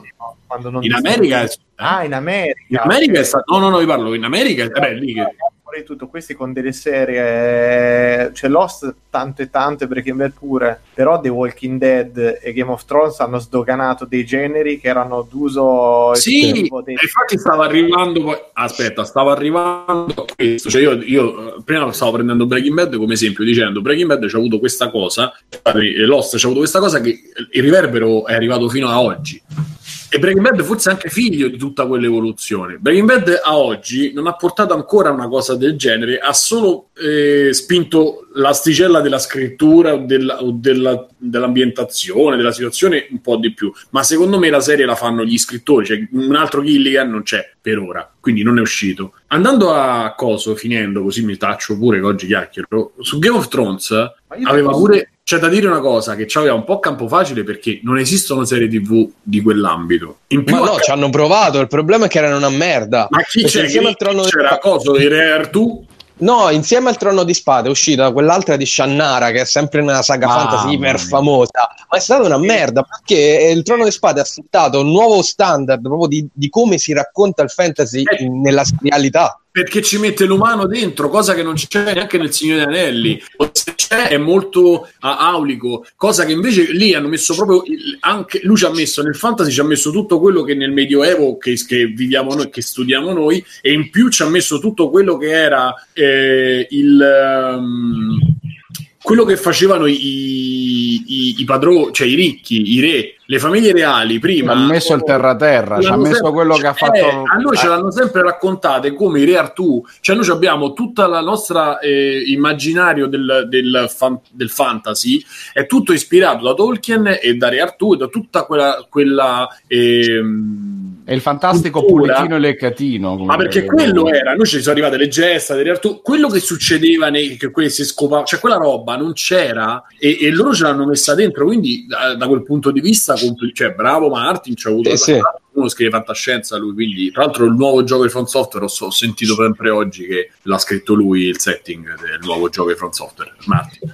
E invece loro stavano da soli, non c'erano quel tipo di, di cosa, non l'ha fatto nessuno, quindi era campo libero, per cui da quel punto, su quel genere sono d'accordo con te, se de- ti dovrai scontrare per forza se tu vuoi fare un fantastico, e il Signore Anelli non, non potrà mai scontrarsi con quel tipo di cosa, perché non no, c'ha perché proprio le basi dentro, no, esatto, cioè è, è scevro completamente, sarà molto più epico, sarà molto epico, ma non ci sarà tutta quella violenza. Anche lo stesso Jackson che faceva l'horror è riuscito a mettere delle cose, eh, non dico gore perché, però è, è, è oh, arrivato eh? Si ci ha messo sì nel Signore degli Anelli, però l'ha fatto diventare sempre comunque un bene, un male, manicheo, cioè l'ha proprio vissuta in un'altra maniera quello che ha fatto. Sì, cioè, ma tu devi alla, il, il ragionamento che fai del grande pubblico lo devi fare pure qua, perché se tu da una parte c'hai i draghi che semenano con gli zombie e nel Signore degli Anelli c'hai gli, gli umani che semenano con gli orchi, è la stessa identica cosa che poi si è raccontato in modo diverso, al grande pubblico percepisce il fantasy, punto,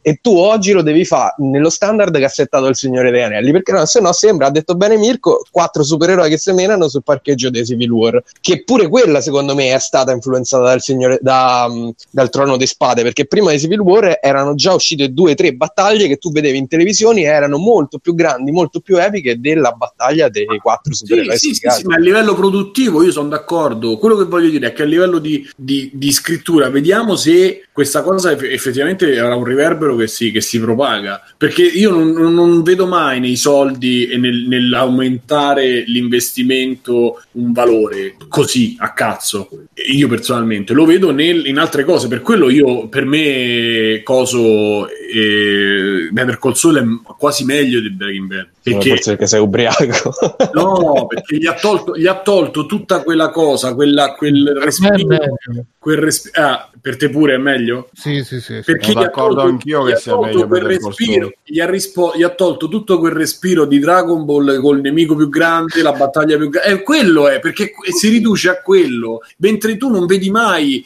o meglio lo vai a interpretare, ma non è mai chiara l'evoluzione che fa, o meglio, è chiara ma è netta l'evoluzione che fa coso Walter White, quello che fa tutto quello, i, i rivoli di emozioni, di cose che vive eh, Soul, sono, in ogni puntata saranno centocinquanta, cazzo, cioè è molto più umano che, beh, che Walter White, dove è, è, è lui è proprio estremo. Ma sai che cosa? Ma è, è che è più facile empatizzare con, eh, con Saul Goodman, eh, perché Walter White è un, un, è un uomo che è portato all'estremo, è portato all'estremo empat- dalla malattia, è portato all'estremo dalla, dalla io, violenza. Io ho empatizzato molto più con Walter White, eh, io l'ho visto molto più distante e non lo giustifico, non l'ho mai giustificato, e tutte le volte che faceva qualcosa solo faceva ma che cazzo stai facendo, cioè proprio così, mentre molte volte oh, sì, ammazza lo scopo, cioè Skylar puttana, cioè stavo così, invece dopo no, cioè, io, io trovo molto no. più facile empatizzare con, eh, con Sole, ed è il motivo per cui mi sembra migliore la serie, perché riesce a raccontare cose piccole, dettagli, sfumature eccetera, non succede mai niente di grande. Non è che se ti racconto tutto, se ti racconto tutta la serie probabilmente ci metto cinque minuti a dirtela per grandi linee, sputtanandola completamente, però vabbè, è però molto secondo discorso... me più intensa rispetto sì, a, a Breaking Bad. Facciamo in apertura, eh, Breaking Bad ha cambiato la tivù e Saul sì. con tutto il bene che gli potete volere non la cambierà. Certo, no, no, certo. no, no, solo può solo perfezionare però quello io che ha fatto Breaking Bad, ma non la... E io voglio vedere, poi ne parliamo magari in privato, che okay. voglio vedere come l'ha cambiato, perché io ancora non ho visto il cambiamento delle serie tivù dopo Breaking Bad grazie a Breaking Bad.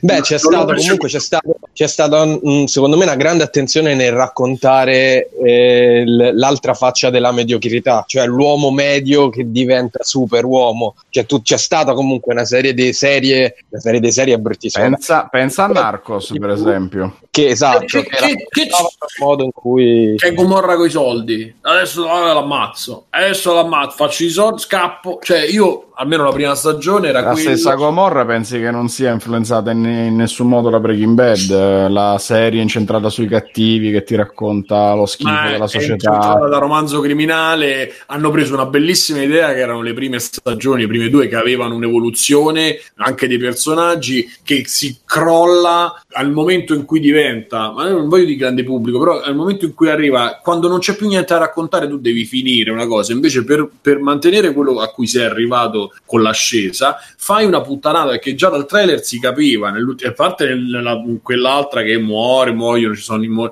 cioè diventa un susseguirsi di stessi eventi dove l'evoluzione del personaggio non c'è, perché le, lui deve fare sempre quella cosa e all'inizio lo senti il peso di quello che fa, a un certo punto Savastano adesso non c'è più il peso morale di quello che fa, il peso non esiste, non esiste, non, non, non c'è un, una giustificazione a tutto quello, agli atti che fa, diventa solo un voglio vedere un altro che muore e deve morire a Londra invece che morire a Roma o morire a Napoli, cioè, non lo c'è so più... Però sai su, su questo, su questa cosa secondo me c'hai ragione, ma tu devi considerare che al pubblico quando gli cambi un po' il livello di scrittura di un personaggio impazzisce. Il Trono delle Spade te lo dimostra, non voglio fare uno spoiler, però diciamo che nella penultima puntata uno dei personaggi ha un cambio era, no, da, da quello sì che... esatto, è un cambio pesante che comunque è anticipato nelle puntate precedenti, è già anticipato e e il pubblico è andato, è esploso, perché non è possibile, no, però eh, fino adesso non è stato così, però anche perché in tanti ci si rivedono dentro questi personaggi, perché tu ci vivi otto anni, ci cresci otto anni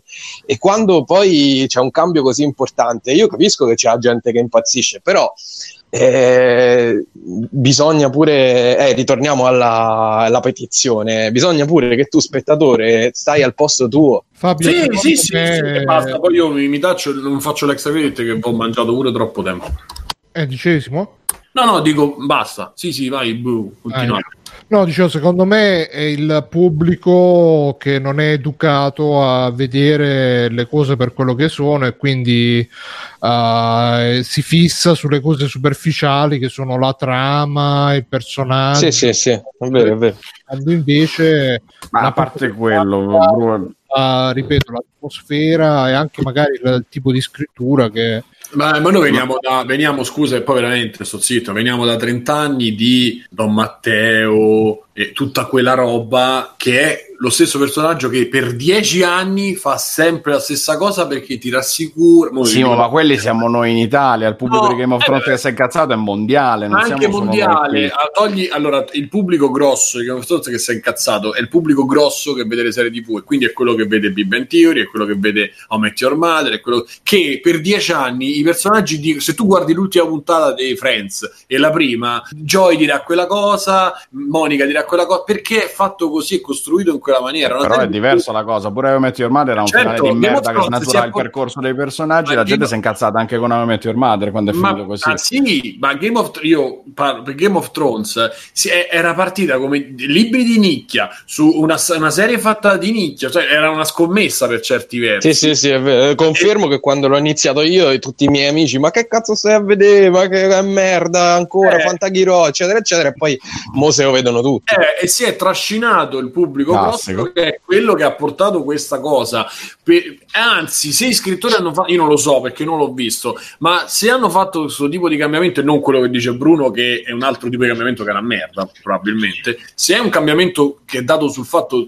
basato sul fatto che io voglio scrivere una cosa come Cristo decido io come va a finire, anche se a voi vi dà fastidio, vaffanculo, lo devo fare, devo poterlo sì, fare sì, sì, giusto, perché giusto. Tu arrivi, io mi ricordo pure Metti Ormai, lo vedevamo in quindici, li prendiamo per il, no, per il culo, però ma che cazzo è, poi vediamo mezza puntata e dopo tre mesi stavano tutti lì a fare le citazioni, le cose, poi dopo io me ne sono allontanato perché ho fatto cagare, però eh, se dopo io cambio la scrittura va benissimo, ma la devo sì, cambiare sì. in quel senso, non la devo cambiare col senso che dice Bruno o quel senso di accontentamenti, esatto. Che è una merda. Io so, io infatti sono... questo è un problema figlio dell'era dei social, probabilmente, del dare accesso a chiunque la possibilità di dire la sua, e quindi esce un sacco gente, di merda. Il problema è che eh, poi... ma prima non aveva peso perché la diceva al bar, adesso la dice su internet, ma l'hanno sempre detta perché poi usciva, usciva sui giornali, cioè eh, il problema è quando poi per eh, interesse economico, interesse eh, di figura, interesse vari,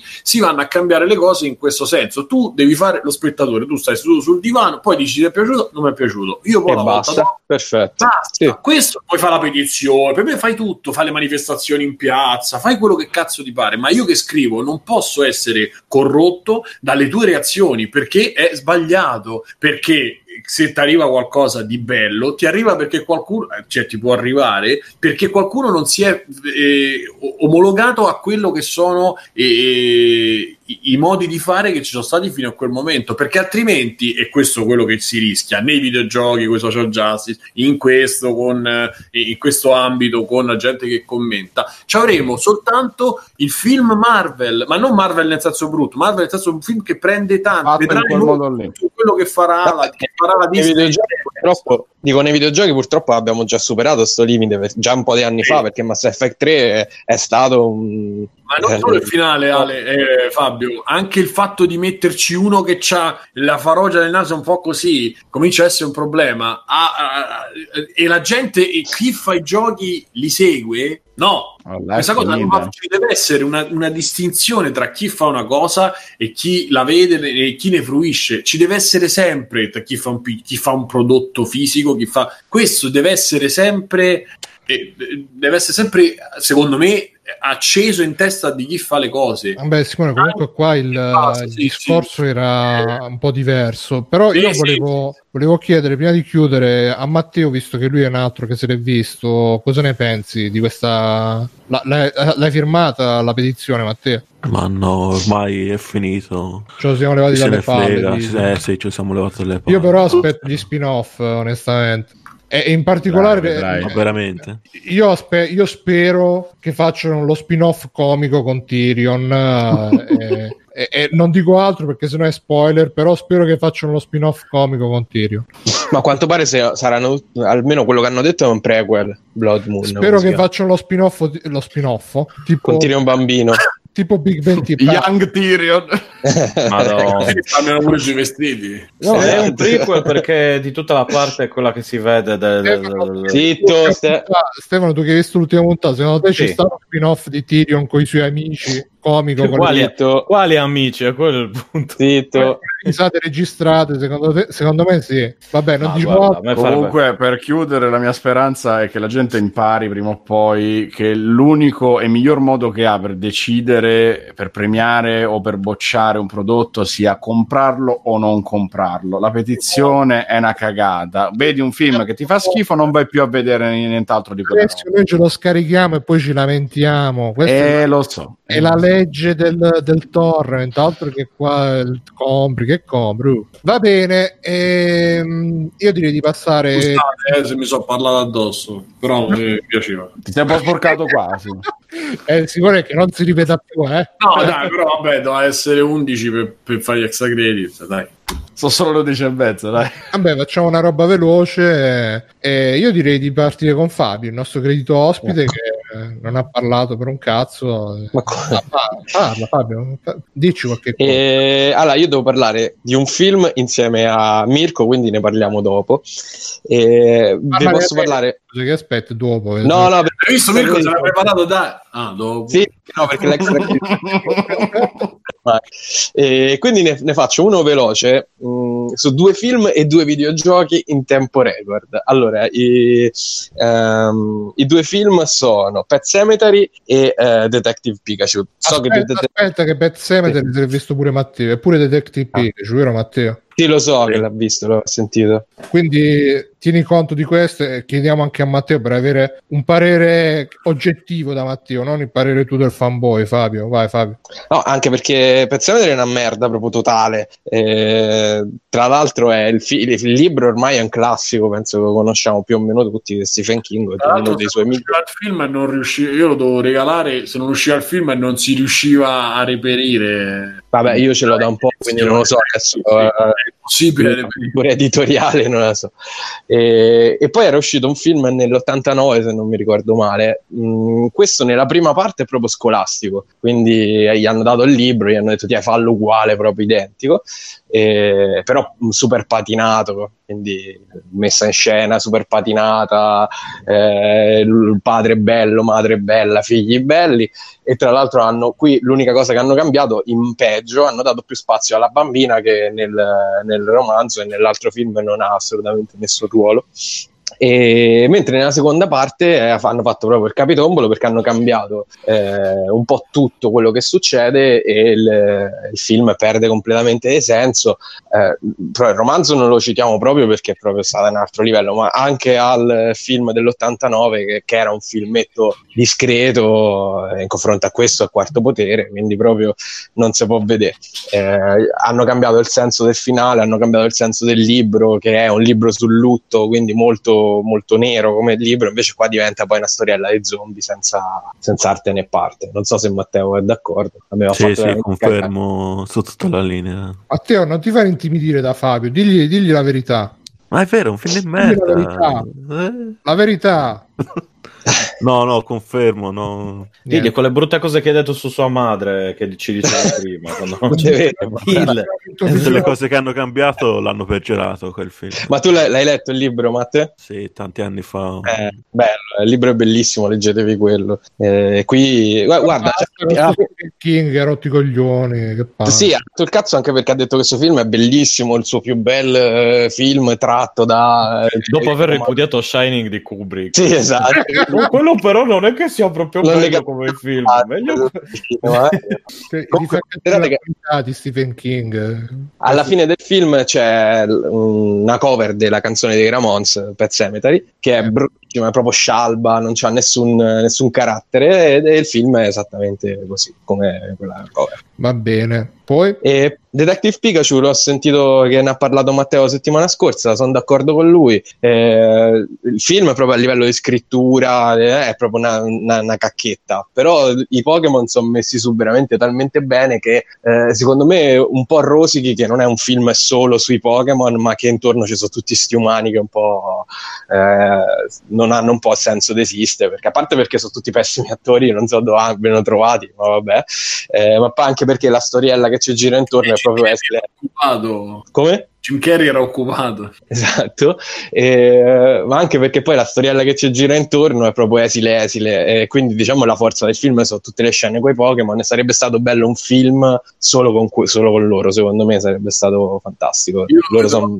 tutto va bene, lo vedrò un mercoledì o nel weekend, ci voglio andare. E secondo me c'è un difetto che mh, ha tutte le carte in tavola per essere in regola, non in tavola, tutte le carte in regola per essere brillante in alcune scene, ma non lo è mai, quindi proprio a livello di scrittura non c'ha mai quel, quella capacità di farti sbellicare dalle risate nonostante te, ti metta in quella situazione, non lo so perché, eh, che poi dice, come diceva Matteo, ci sono anche delle battute che non ti aspetti da un film essenzialmente per bambini, anche se questo qua non lo è evidentemente, ma non arriva mai a farti fare la risata proprio sguaiata di pancia. È un peccato secondo me, proprio a livello di scrittura è deboluccio anche da, da quel punto di vista, però Pokémon molto belli.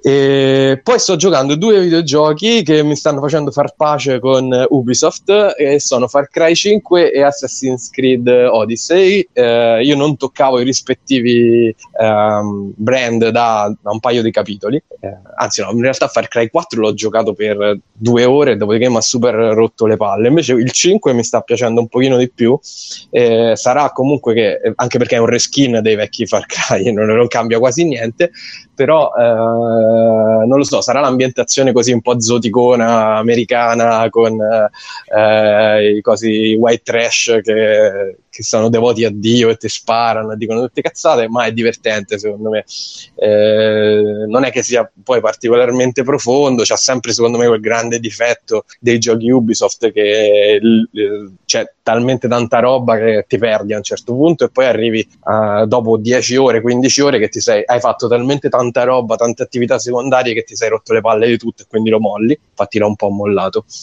Eh, mentre Assassin's Creed eh, immaginavo mi piacesse perché eh, trovo l'ambientazione, la Grecia, quella mitologica, molto molto bella, eh, ed è effettivamente resa bene, però è un gioco veramente rotto ed è un gioco rotto ancora di più perché è uscito insieme a eh, due titoli che prendono quello che dovrebbe essere il core del, del titolo, che è l'esplorazione e il combattimento, e se lo mangiano, perché da una parte c'è Red Dead Redemption due che è, a livello di esplorazione, di cura, di, di dettagli, se lo mangia. Eh, questo ieri sono entrato in un villaggetto e c'erano i, i paesani che flicheravano, che giravano, che andavano addosso ai muri, cioè le classiche cose dei giochi Ubisoft, insomma. Guarda, succede proprio così eh, in America. Esatto, cioè, facevano un sacco, sì. E, e poi a livello di combattimento è veramente una merda, e d- da quel punto di vista adesso è uscito Sekiro e gioca questo qua sembra veramente di essere tornati indietro di, di dieci anni, eh, ed è un grande peccato perché poi effettivamente passi il tempo a combattere, anche perché da, mh, si è un po' dimenticato di essere Assassin's, Assassin's Creed questo capitolo, quindi non c'è quasi nulla dei vecchi Assassin's Creed. È un... giocato all'Origins? Quello no, che... non l'avevo giocato, quello l'avevo proprio saltato perché eh, non, non mi piaceva la... che, che si è modificato Assassin's Creed, cioè l'ultimo Assassin's Creed tra virgolette vero è stato il Syndicate, dopo è diventata sta specie di R P G alla eh sì, è un R P G, sì. Sì. Non so se il livello de, se lo, del sistema di combattimento è uguale a quello di Origins, però è veramente brutto. A me credo, è dispiaciuto. Che sia, credo che sia un'evoluzione di quello di, cioè è un po' tipo la Dark Souls, se, se non mi ricordo male. Eh, vabbè, Dark Souls è sviluppato con una mano sola, cioè, cioè, cioè con gli occhi chiusi. La schivata, la parata, la parry, le armi. Sì, sì, però non c'ha nessun peso, quindi tu sciaboli sta, sta spada e colpisci i nemici che c'è attorno, ma non c'ha veramente nessun peso fisico, cioè io non senti il colpo. Mi sono finito lo, lo Unity, adesso sto giochicchiando il tre e conto prima o poi di arrivarci, quindi pure io sto in questa fase di riscoperta Ubisoft, e devo dire, rigiocando il tre, che le parti con Desmond nella presente erano molto fighe. Spero che un giorno Assassin's Creed faccia Ubisoft faccia un gioco di Assassin's Creed tutto nel presente, eh, ah, come questo, no, dove no, praticamente no. non c'è la parte del presente, non ci sta proprio, cioè sta un minuto all'inizio, ma è chiaro che l'hanno messa solo perché ormai sono legati a sta fatto di doverci mettere l'animus, perché altrimenti non l'avrebbero proprio messa, eh, però è un gioco divertente, cioè io mi ci sto divertendo nonostante sia, ho detto, non, non funziona bene niente, però è uno di quei giochi talmente pieni di cose, talmente veloci, perché poi corri a tremila, è pure sta cosa che all'inizio mi ha stranito, cioè co- entri nelle città, corri, sembri Sonic, cioè vai da una parte all'altra, butti addosso la gente, la gente che casca, i vasi che si rompono, quindi non si capisce un cazzo.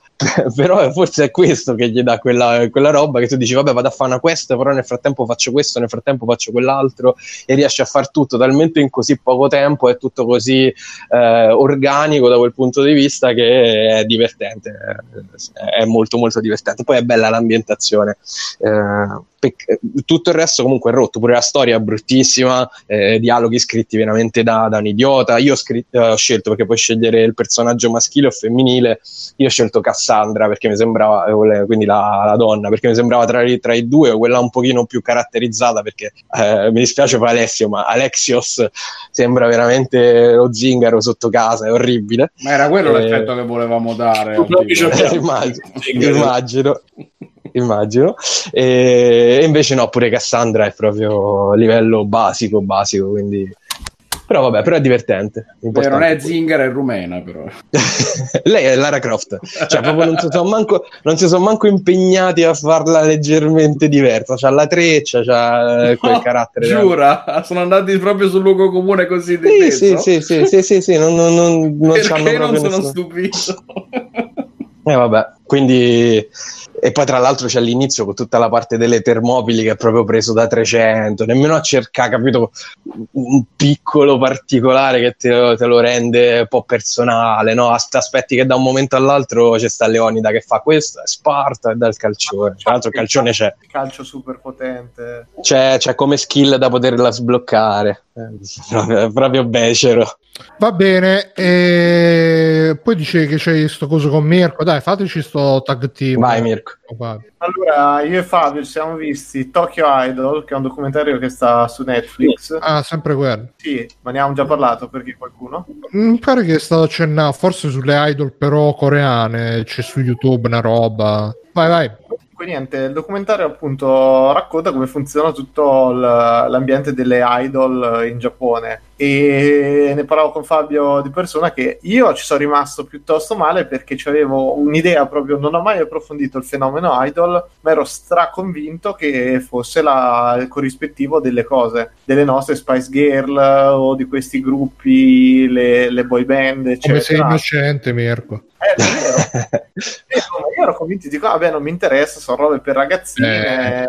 Minchia invece per depravazione sei sbagliato di grosso maestro. No, io parammetto qui proprio un'ignoranza totale, proprio perché le ho sempre bollate come roba infantile e basta, ma infantile perché fondamentalmente è materiale per dei gruppi di pedofili manco troppo mascherati.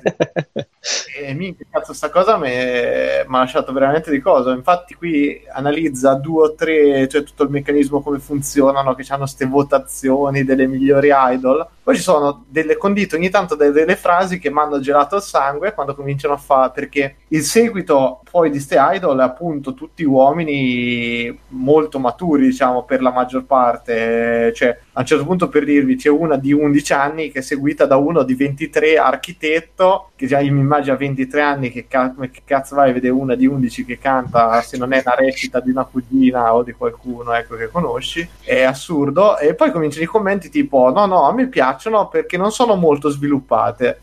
E, e... dopo sì sì, perché noi le vogliamo far crescere in popolarità e far... ah ok, allora dico vabbè, sarà la traduzione un pochino strana. Poi cazzo dopo un po' comincia no no, a me mi piacciono proprio quelle piccole di undici anni che non sono sviluppate, allora ho capito bene, cazzo.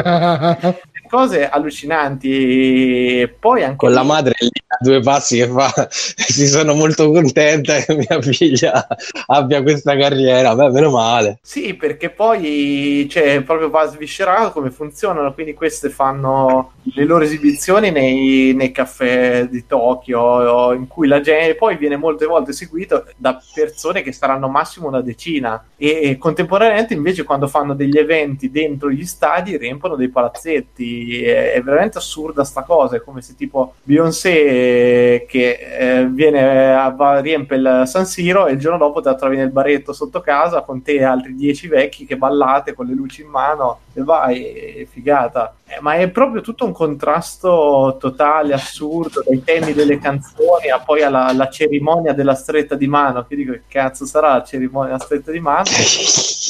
è che queste dopo la loro esibizione vanno a incontrare delle persone che ovviamente pagano, e per un minuto mi sembra con gente con tanto di cronometro che stanno sì, lì, cattivissimi, cioè a un certo punto c'è uno che comincia a stringere la mano a sta ragazza e dice ah complimenti bravissimo così, e un tizio lo prende con una violenza sì. e lo spinge via, e questo continua così a tenergli la mano mentre viene allontanato con una forza esagerata, e loro sono tutti arrapati da sta cosa, minchia, io sono veramente rimasto, cazzo, eh, oppure cazzo il tour, il tour stupendo, vado a fare il tour trecento chilometri in bicicletta in cui c'è lei con il casco a forma di Gon, il dinosauro, che fischietta per stellari mentre va in giro per le città tutta ripresa così sulla sua mountain bike, robe boh.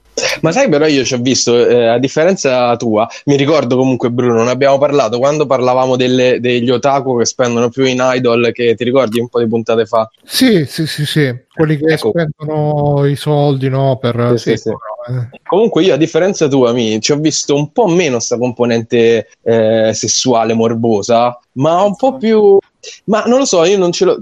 Perché a, a me, a te, forse ci viene naturale pensarla subito così, perché diciamo in Occidente se tu vai dietro a una dei vent'anni eh, che spuletta sul palco, ci vai solo per un motivo, cioè non c'hai altri motivi. Eh. È l'unico motivo, vabbè, io so, mi taccio. Viene prese proprio, viene seguita queste idol in quello che fanno, ma ci sono anche i commenti di varie persone, tra cui c'è appunto la dottoressa, mi sembra una cosa, che lei, lei è veramente schifata da sta cosa, infatti comincia ad analizzare a un certo punto, dice proprio i testi delle canzoni e delle, l'atteggiamento con cui vengono allevate queste ragazzine, che è il puro compiacimento del maschio. Scusa, la dottoressa giapponese o occidentale? Sì, sì, giapponese. Ah, ok. Infatti lei dice guarda che sta cosa è totalmente, infatti quando senti le, le canzoni poi è stupendo perché hanno tipo trecento bpm proprio tu, tu, tu, tu, tu. Sole sole sole fede fede fede vai vai cantare cantare, sì, cantare, sì. cantare. Eh, Maiden, come cazzo si chiamano quelle Baby Metal, ci stanno che fanno. Ma è compatissima, cioè tutte queste canzoni super sincopate proprio tu, tu, tu, tu, tu, tu, da naso, che io quando c'era l'agitazione stavo andando in secreto mentre sto cosa, a un certo punto guardo il contachilometri della cicletta, tipo stavo andando a trecento per eh, come lei nel film.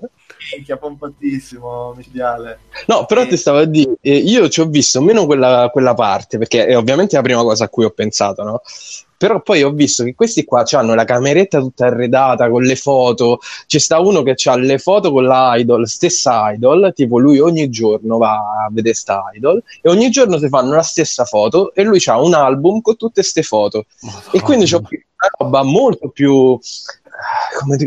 non saprei nemmeno definirla, perché non è... Guarda, c'è un documentario su internet che parla, le definisce relazioni parasociali, che sono anche le, le, quelle relazioni che stabiliscono i fan degli youtuber con gli youtuber, perché in effetti questa cosa che loro vanno e si stringono la mano, magari si scambiano due parole, specialmente poi in una società come quella giapponese dove la gente è molto chiusa, non ha amici eccetera eccetera, fanno da surrogato di una, di una relazione sì. vera, e quindi sì, sì, sì. per loro quel, quel poco di interazione che hanno magari eh, sia da appunto da sta dottoressa, sia da proprio quello che dicono certi che intervistati, uno tipo dice io sono uscito, ho lasciato il lavoro, sì, sì. ho preso il primo, la prima cosa che mi capitava, dice ho scelto una vita facile, che a me sta frase ma proprio un attimo è rimasta, dice ho scelto una vita facile ma, mi, ma mediocre, e, e dopo ma c'è tutto il contesto è... sociale in cui crescono loro là, cioè tutta la società, questo è proprio si... la giapponese, eh, Mirko, cioè loro no, sono, no, sono tutti salaryman, no, no,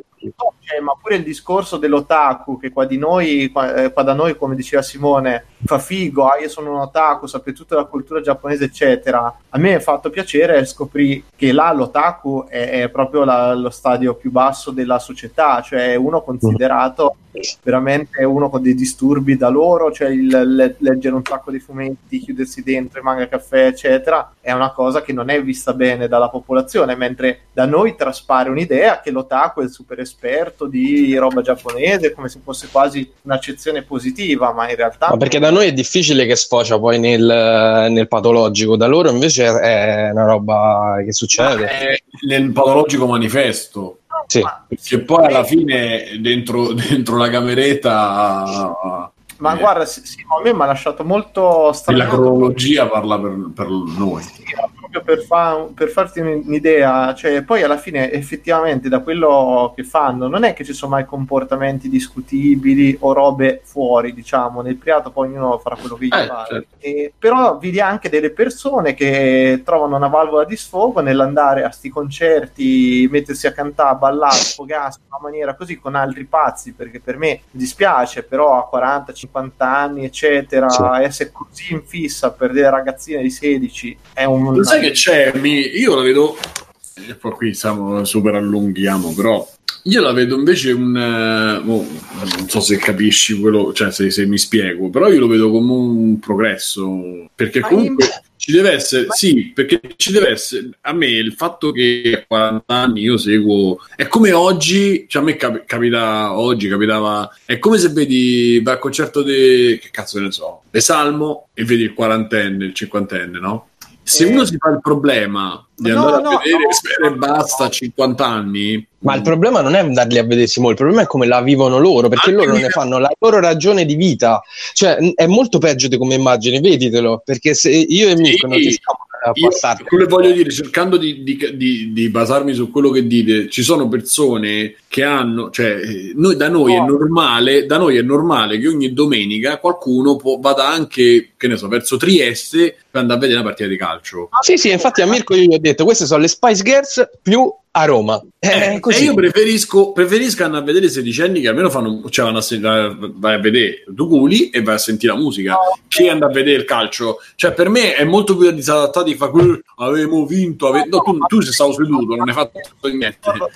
Pure io, io sono sempre uno che di mio tendo a, quando vedo queste dimostrazioni esagerate di idolatria, che possa essere il calciatore, chi te pare, chi ti pare, qualsiasi figura, mi trovo a disagio, perché non, non trovo il motivo di idolatrare così tanto, sia un calciatore, una cantante o quello eccetera che ti pare. E sono d'accordo con te, cioè io non ci vedo nulla di male né nell'andare nello stadio né nel uh, andare a vedere a quaranta anni gli Iron Maiden, anzi quando sono andato io era pieno di gente. Vabbè, quello eh, non ho detto Iron Maiden apposta perché... No, ma ovvio, ma a me non, no, quello non, non è, ci mancherebbe, cioè non è quello. Però esiste gente così... No, aspetta, Simo, io qui ti sto parlando di concerti di ragazzine in cui c'è un pubblico esclusivamente maschile, sì, o per, per il novantanove per cento, che fanno del, dei discorsi pazzeschi, cioè, cioè c'è un momento che io dopo lì ti viene anche da ridere, però ci sono questi con le lacrime che guardano mm. loro cantare. A un certo punto uno fa, adesso lei ha firmato con una major, io prego il dio della musica,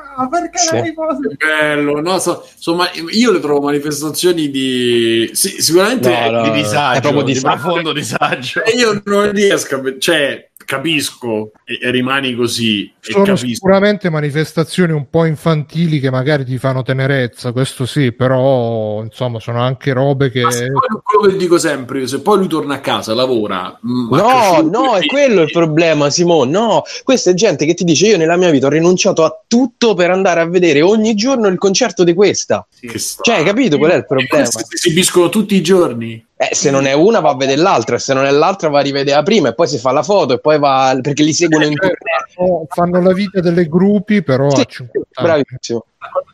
Ma e potete infatti, do- dove, dove avete visto questo documentario? Su Netflix, come si chiama? Sta. Netflix Tokyo, si chiama? Idol. Tokyo Idol, ok. Infatti, mm, chissà cosa... di che cosa parla.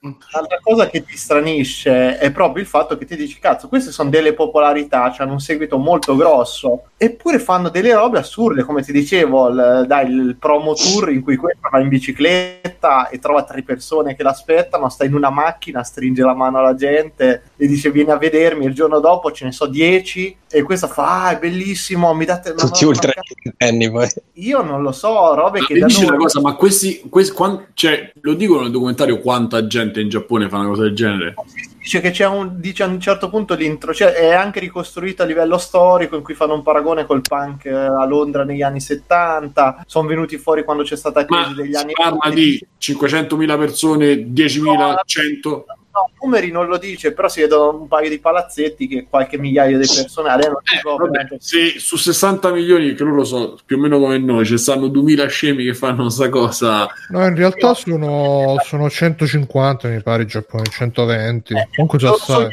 ah, sono più di lui. Ah, io pensavo fossero anche me. Scusa, Mirko, dice? Il loro sogno di tutte è andare allo stadio del Budokan, che è il più grosso che ci dovrebbe essere in Giappone. C'è una zona dei dell'Entia del Budokan. Suonare lì. E...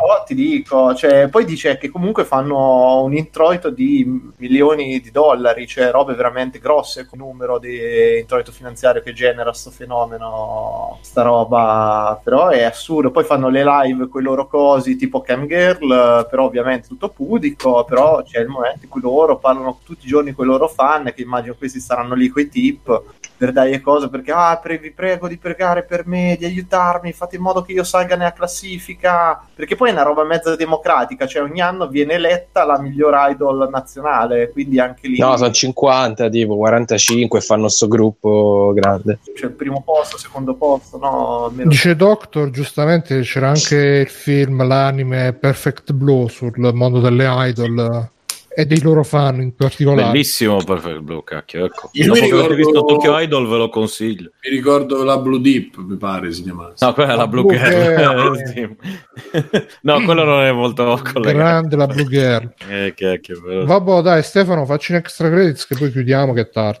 Ma io rapidamente, allora, ho visto un film sempre adesso, poi, dopo che l'ho visto no, c'è stato il casino della Huawei con Google, eccetera, eccetera. E dato che anch'io come Simone ho qualche dubbio sulla eh, giustezza della predominanza cinese nei confronti del mondo, ho visto un film cinese che è The Wandering Earth. Ah, che... oh, l'ha visto Mirko, ce ne ha parlato un po'. Ah, quello l'ho perso. Oh, però rapidamente, appunto, eh, ve ne ho già parlato, allora non, non farò altri eh, cenni del film. Eh, anche a me è sembrato una roba che sfocia in certi casi nella propaganda eh, pro-cinese, dove gli unici intelligenti che salvano la situazione, oddio, come fanno gli americani alla fine, eh? Sono i cinesi e un russo, che è casualmente un'altra etnia, però tutti, cioè, tut- America, Europa, non se ne frega niente. Ah no, stanno facendo appunto una specie di, di forma di razzismo al contrario. E...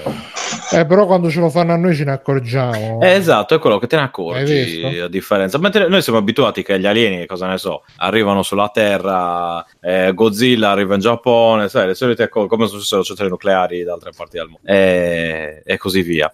Quindi fa un certo effetto vedere le cose dall'altro punto di vista per un prodotto che si vede che è fatto anche per occidentali. Dal punto di vista di colonizzati. Eh sì, o dei colonizzatori ormai, perché... No, noi siamo colonizzati. Ah, noi sì, sì, sì, sì, no, ma dico, da loro però fatto eh, certo, dai colonizzatori. Certo, certo. E quindi fa un po' fa un po' impressione. Non poi capito, automatico sper- il film... Noi chi siamo, i colonizzati o colonizzatori? Noi siamo i colonizzati. Eh, i colonizzatori. Ah, okay. Loro sono i colonizzatori. Io lo vedo dal mio punto di vista di, di, di colonizzato, diciamo, e, e lì appunto mi chiedo, non lo so, a questo punto se, se è giusto che abbia avuto tutta questa egemonia l'Occidente prima, è ancora peggio, è giusto che una dittatura come la Cina abbia tutto questo spazio no, nel no, mondo? No. Non lo so, questo è, mi, mi, mi pongo il dubbio. Guarda, eh... me la rischio, no. Ecco. La butto lì, no. Non lo so, ecco, io evito. In generale forse le dittature proprio eh sì, così esplicite. Noi veniamo dalla dittatura un po', eh, quella americana, un po' così, magari potremmo anche... affrancarci da questa, invece no, via della seta, dai, facciamo. Esatto, no, ecco, visto appunto, io non, non, non eviterei di, di stare troppo vicino a, a stati così potenti e così poco eh, liberi, come diciamo, esatto, esatto. No, ma alla fine comunque l'America puoi dire quello che vuoi, ma hai la possibilità anche lì, come in Italia, come in altri posti, di eleggere anche persone che in teoria non sarebbe possibile leggere, nel bene e nel male della cosa. Io vorrei eh. ricordare che il Partito Comunista, quando poteva fare qualcosa in Italia, eh, l'America so. ha detto no. Poi, eh, se vogliamo eleggere... Beh, però, ma anche lì era cosa fai? I socialisti, quando c'era stata quella cosa di crisi, si erano imposti contro gli americani, insomma. Eh, sì, un, minimo, un minimo di equilibrio comunque mi sembra che, che ci sia in generale. Quello che mi preoccupa, appunto, più che in altri posti, dove c'è comunque una certa egemonia, è che ci sono delle regole completamente diverse e per assurdo forse proprio adesso che eh, tra dazi eccetera eccetera ci si rende conto che insomma uno ha semplicemente vissuto ha barattato il suo eh, non il suo futuro, ma la sua, il suo potere, la sua sovranità, in questo caso non intesa nell'altro senso. E... lo sto ridendo perché in chat Gogo ci ha scritto: se questa sarà l'ultima puntata di FreePlaying, sappiate che vi ho voluto bene, visto che stiamo parlando male dei nostri nuovi signori e padroni. E come sempre detto, ognuno si prende le responsabilità. No, vabbè, que- quello è il bigio che ce l'ha con i cinesi. Ah, ma io non è che ce l'ho con i cinesi, anzi sono... anzi, vi consiglio di ragazzi di comprarvi telefoni Huawei, che dici che adesso esatto. a, a poco prezzo. C'è proprio un grande, ho visto grandi sconti su Amazon, comunque, non sto scherzando. Un ring di FreePlaying, pizza, uh, centonovantaquattro euro. Eh beh, grazie, ti tolgono, adesso faranno Huawei Store con le A P K. Stefano, ma a te piace... a voi piace essere tracciati da Google, che fate tanto così? A me sì, a me, a me un piace po' essere sì. tracciato dai cinesi. Lo sai che Google esatto. lo sai che Google c'ha una pagina dove traccia mm-hmm. tutti gli acquisti che hai fatti, ma non perché mm-hmm. traccia, perché vede le ricevute che ricevi su Gmail, e poi se vai su sta pagina trovi tutti gli acquisti in base alle ricevute che hai ricevuto su Gmail, ah, e loro dicono no, è per, è per la convenienza dei nostri utenti. Per... sì.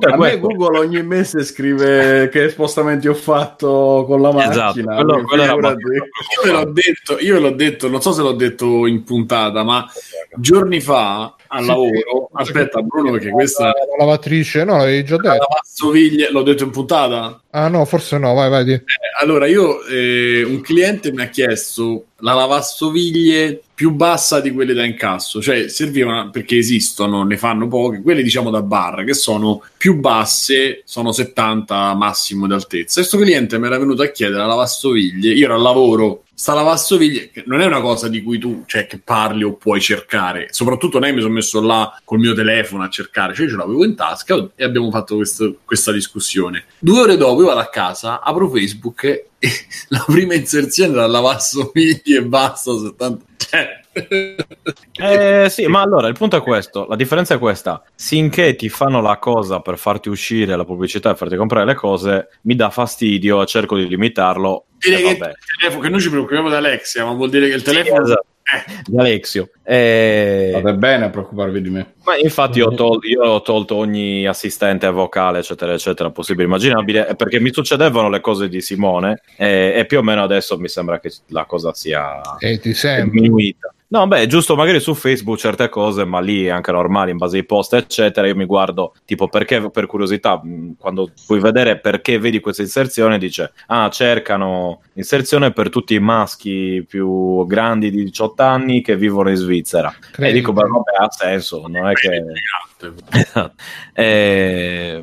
No, e quindi al contrario invece, però se, se questi si prendono ogni dato anche di persone, eh, come dire, di funzionari dello Stato eccetera eccetera, dello Stato in generale, dello Stato americano, Stato, insomma parlo a livello internazionale, inizia a essere un po' più preoccupante la cosa. Quindi capisco anche che dove non c'è trasparenza uno dica ok, io non voglio averci niente a che fare, eh, cosa che una mossa che non è molto conveniente per Google, perché comunque loro si basano su Android, sono, cioè si perdono una bella fetta di mercato, però eh, evidentemente è abbastanza grave la cosa se hanno reputato di fare così loro come altri produttori, ecco. E comunque quindi... ci dicono che, che siamo caduti, Matteo. C'era Simone, sì, sembrava che chiedesse aiuto, la mano alzata. Live. Io intanto vi do una breaking news a proposito di inserzioni sui social network. Facebook, eh, appena aperto adesso, nella home come prima cosa mi mette preparati a votare, eh, vedi informazioni sul voto e incoraggia gli amici per eh, prepararsi per il giorno delle elezioni. Ma tutti, succede sempre negli ultimi anni, sì, nel periodo delle, delle elezioni, sì. Che ti manda eh, con un link a elezioni europee punto e u, come ti vota in Italia, come funzionano le elezioni. E, e niente, quindi boh, visto sto filmaggio qui che appunto, oltre a farmi preoccupare, ha delle parti che mi sono sembrate interessanti, dei, dei begli spunti, anche delle cose che ho detto, oh, finalmente oh, non è tutto... Cosa c'è? Ma oh, vabbè. Non ce ne fa più, ma... Quindi niente, basta. Allora, Matteo ha decretato la fine del, della no, mia partita di Wandering Earth. Ma che... non ce l'aveva con te perché siamo ah, caduti sì, da là. Eh, lo so che per quello, però era più divertente se diciamo. Ah, okay. Vabbè, no, se sto film niente. Ti è piaciuto, non si è capito niente. Mm, boh, da, da vedere se non c'è niente altro di meglio da vedere, mettiamola così. Quindi cioè, per certe cose mi è piaciuto, ma è davvero sembra che si stiano che, si, che, che riprendano a fare come facevano gli americani a suo tempo. Insomma. Il buon Reagan, eh? Esatto. E niente, altra cosa invece che sto facendo che riguarda i videogiochi, ovvero ho deciso, visto in questo periodo dove a parte con retro gaming non, non, non ho niente a cui sto giocando di, di moderno, diciamo, di nuovo, mentre ne approfitto a dire per chi era preoccupato la, la PlayStation Vita è ritornata in, in se stessa in, no. perché grazie a un exploit di un cinese adesso giusto per, per ricollegarmi adesso ci sono i buoni. No, ma tra l'altro è... eh, hai attaccato cinque reattori e l'hai fatta volare. No, sto cinese qua vive a Zurigo, ho scoperto perché studia al, al, poli, al Politecnico, al Policlinico, so, così, al Politecnico. Eh, laziale, è uscito da... gamba tesa, gamba tesa.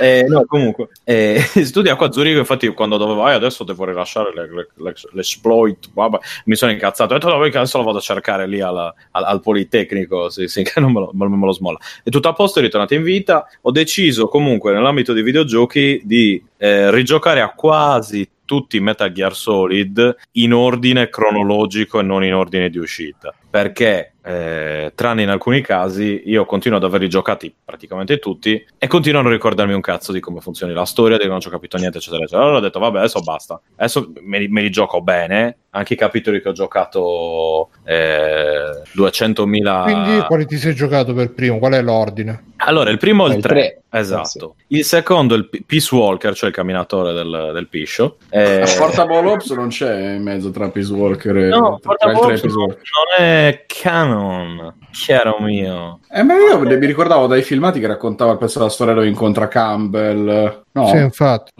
Eh, sì e no. Lui. Mm, no, non, non fa parte dei. È come gli, gli Acid. Metal Gear Acid. Vabbè, oh. Quelli erano spin-off proprio. Eh, ma che come, come vabbè, coso. Dai, un eh. po'. Non c'è. Poi. Eh, l'hai eh? finito? Tre? E no, il tre sono, sto, sto, sto proseguendo e poi niente, continuerò con Peace Walker. E... anche io questa cosa, mi fermerei al tre per quindici anni. Allora, aspetta, Simo, ti devo dire una cosa. Io me lo ricordavo brutto e palloso. In realtà eh, non è così brutto e palloso. No, no, no, ma io non riesco ad andare. Io, se, io non c'ho, purtroppo, per fortuna non ci sono filmati. Ma se io lo ricomincio adesso, io faccio sei ore al coccodrillo, al primo coccodrillo. Cioè, dopo non riesci a muoversi. No, no, niente. Mo, giocati, no. giocati il cinque e basta. Eh, così almeno... facci sto favore. No, poi del eh, poi... eh. No, dico, si gioca un bel gioco, dice che si è giocato Metal Gear e basta. No, io poi c'è tanto il tre e il quattro li vorrei giocare, ma proprio for... ma ma non... il, quattro, il quattro è in Blu-ray praticamente, lo metti eh, e vedi filmati, non devi fare niente. Io sono riuscito a fare il Blu-ray al quattro, sono riuscito a prendere il, il pupazzetto quello che cammina, cioè sono riuscito a trovare il pupazzetto e cammina, che dopo dieci minuti di gioco e uno l'ha rifilmato e basta. Eh, cioè io non... dopo dieci minuti avevi finito il gioco, quindi tanto valeva che finissi gioco, perché poi ci sono quattro ore di filmato, non dimenticarlo. Vabbè, ma in realtà è quello conclusivo, forse ci sta anche, perché rigiocandoseli in ordine cronologico la storia assume un altro senso. Poi dopo c'è, eh, skipperò, dato che li ho giocati un po' di tempo, cioè poco tempo fa, Ground Zeroes e Phantom Pain, che sono bellissimi giochi, cioè, soprattutto Phantom Pain chiaramente, però li ho giocati da poco, non ne ho molta voglia. Su Metal Gear Solid sono indeciso, sicuramente il primo, anzi no, bugia, cosa sto dicendo? Prima ci sarebbe Metal Gear per M S X, Metal Gear due. No, là ti voglio vedere. Eh. E lì sono molto... io sto là pensando... ti vogliamo vedere. Esatto. C'è li giochi in streaming, cazzo. No, sto pensando di, di guardarmi un bel World. Vabbè, insomma, praticamente giochi in gioco. Quelli che non ha giocato. Eh, guardati un filmato riassuntivo. Tanto no, ma quelli non sono, dovrebbero... allora, il punto è questo. Quelli pot... sono abbastanza corti. Wikipedia, quella... sono cagacazzi, capito? Quelli sono corti ma cagacazzi. Quindi sono, sono un po' indeciso. Adesso vedo, penso che farò un tentativo comunque eh, di, anche di Metal Gear Metal Gear due. Jaovi ha risposto commentando a me che Portable Ops non è canonico e Kojima, che ha seguito lo sviluppo, ha detto che è letteralmente una merda, e a Stefano ha commentato caccia i coglioni e gioca quelli per M S X. Ma ci avevo un po' giocato quello per N E S, però boh, non lo so. Aspetta, aspetta, perché Pancadì ha scritto quelli per M S X sono graziosi. Io vorrei capire perché graziosi. È come quando sei gay ma non lo vuoi dire. Grazie Pancadì. È un attimo. E poi un attimo che comunque. Dopo il due, quello per M S X, c'è il primo Metal Gear Solid, Metal Gear Solid due, Metal Gear Solid quattro e poi sono finiti perché coso Stefano, con Ride. Sì. Ma Metal Gear Solid uno ti giochi quello P S X o quello GameCube? Eh, esatto, e lì no, c'è la quello, quello Play, due, dai. Contemporaneamente o, o un pollice per due vette. Pure giocare, no, scusa, gioco prima quello per P S X, poi rigioco Twin Snake e guarda poi gioco bello, Snake. Scusa, ma era bello. C'è, c'è Bepi Def che dice giustamente senza emulatore con il cavo dell'antenna devi giocare. Madonna santa.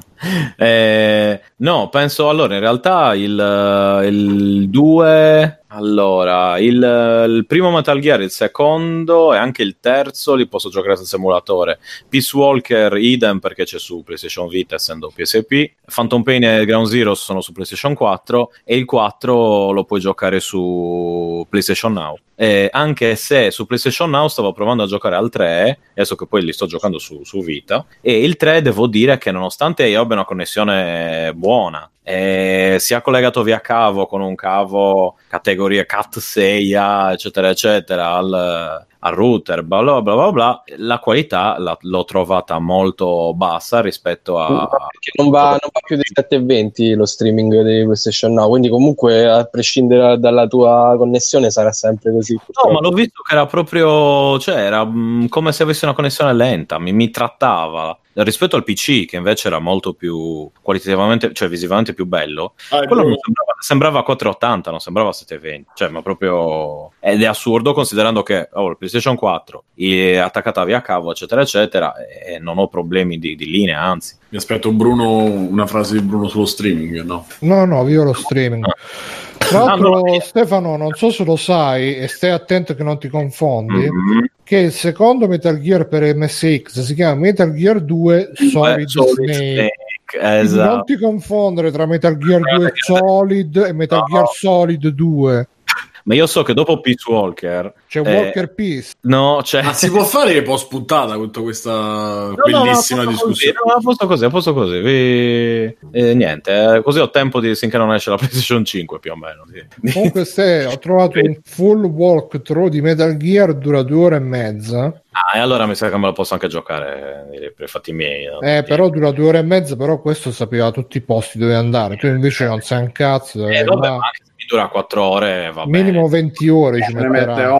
Sì. Due ore e mezza in Metal Gear due o tre li metti solo per capire la combinazione tattica e sparare. Esatto. Ma anche con tre devo dire che ha il sistema di si capisce dei premi quello poi quell'altro poi quello no, allora cioè per sparare in Metal Gear Solid tre che poi anche negli altri, ma comunque adesso che ho riniziato questo è tieni premuto quadrato per mirare ah. E poi se vuoi premi un altro tasto per guardare in prima persona oppure spara così togliendo il dito dal quattro e da, dal quattro siamo dal quadrato. È un... però è che devi tenere un dito su Metal Gear Solid quattro per sparare. Esatto, sul... quindi, quindi metti una mano su, sulla copia di Metal Gear Solid quattro e, cioè, e poi fai... Tra l'altro la cosa non ci stupirebbe nessuno che Kojima pensa non sì, esatto. Niente, adesso aspetto Death de- Stranding oh, mi piace eh, Death ragazzi sto vedendo uh, Grande Fratello, un fulmine squarcia il tetto della sì. Casa Barbara, Dio. Barbara D'Urso stoppa la diretta sì, sì, no, belliss- si è allagato tutto sì. Un segno di pena infatti esatto. Manco un paraformine ci hanno messo su... Vabbè ragazzi, questa è stata la puntata trecentoquarantatré di, di Free Playing in ordine cronologico non... Fate ingannare. Io sono stato Bruno Barbiere, con me c'è stato Simone Cognome. Ciao Simone. Ciao. Ciao. Ciao. E il maestro Mirko. Ciao maestro Mirko. Ciao. Ciao Mirko. No, Mirko è partito per le idol. No, no, no, sto, sto passando le idol. Alessio, la vita del negozio. Alessio, ciao Alessio. Ciao, buonanotte. Addirittura Peppo Pig ha scritto: speriamo che il fulmine la bruci quella casa. Ma magari adesso ci avranno i superpoteri, sai? Sarebbe comunque un miglioramento. Eh, sì. Prima erano solo superpoteri, adesso riescono a firmare invece di fare la E Matteo, Backsoft, regista. Ciao Matteo. Ciao. Ciao, ciao. Stefano. Ciao. Ciao, ciao Stefano. Ciao. Fabio, Fabio. Fabio. Ciao. Fabio, ciao Fabio. Ciao. Ciao a tutti ragazzi, ci vediamo su Discord per chi vuole per altri due chiacchiere, se no andatevene a fanculo, ci vediamo la prossima volta. Ciao. Fate ciao. Ciao. Ciao. Ciao. Ciao. Ciao o alternativamente a fanculo, vedete voi. A fanculo va. Con una mano sul quattro. Con una mano sul quattro. Io metterei come titolo puntata con una mano sul quattro. Eh, segno.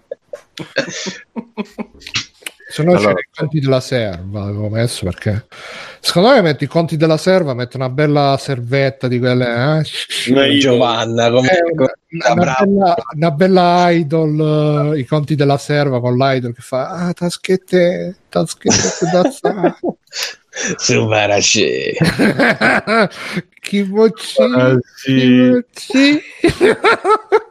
Conan, qual è il meglio della vita? Schiacciare i nemici, inseguirli mentre fuggono e ascoltare i lamenti delle femmine. Questo è bene.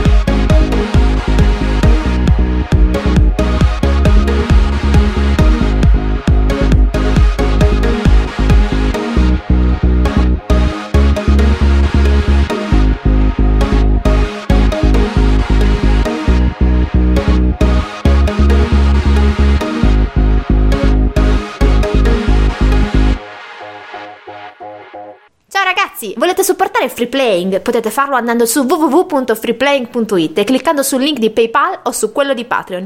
In più, FreePlaying è anche affiliato a Amazon e riceve una piccola commissione sugli acquisti fatti tramite il banner Amazon presente sul sito.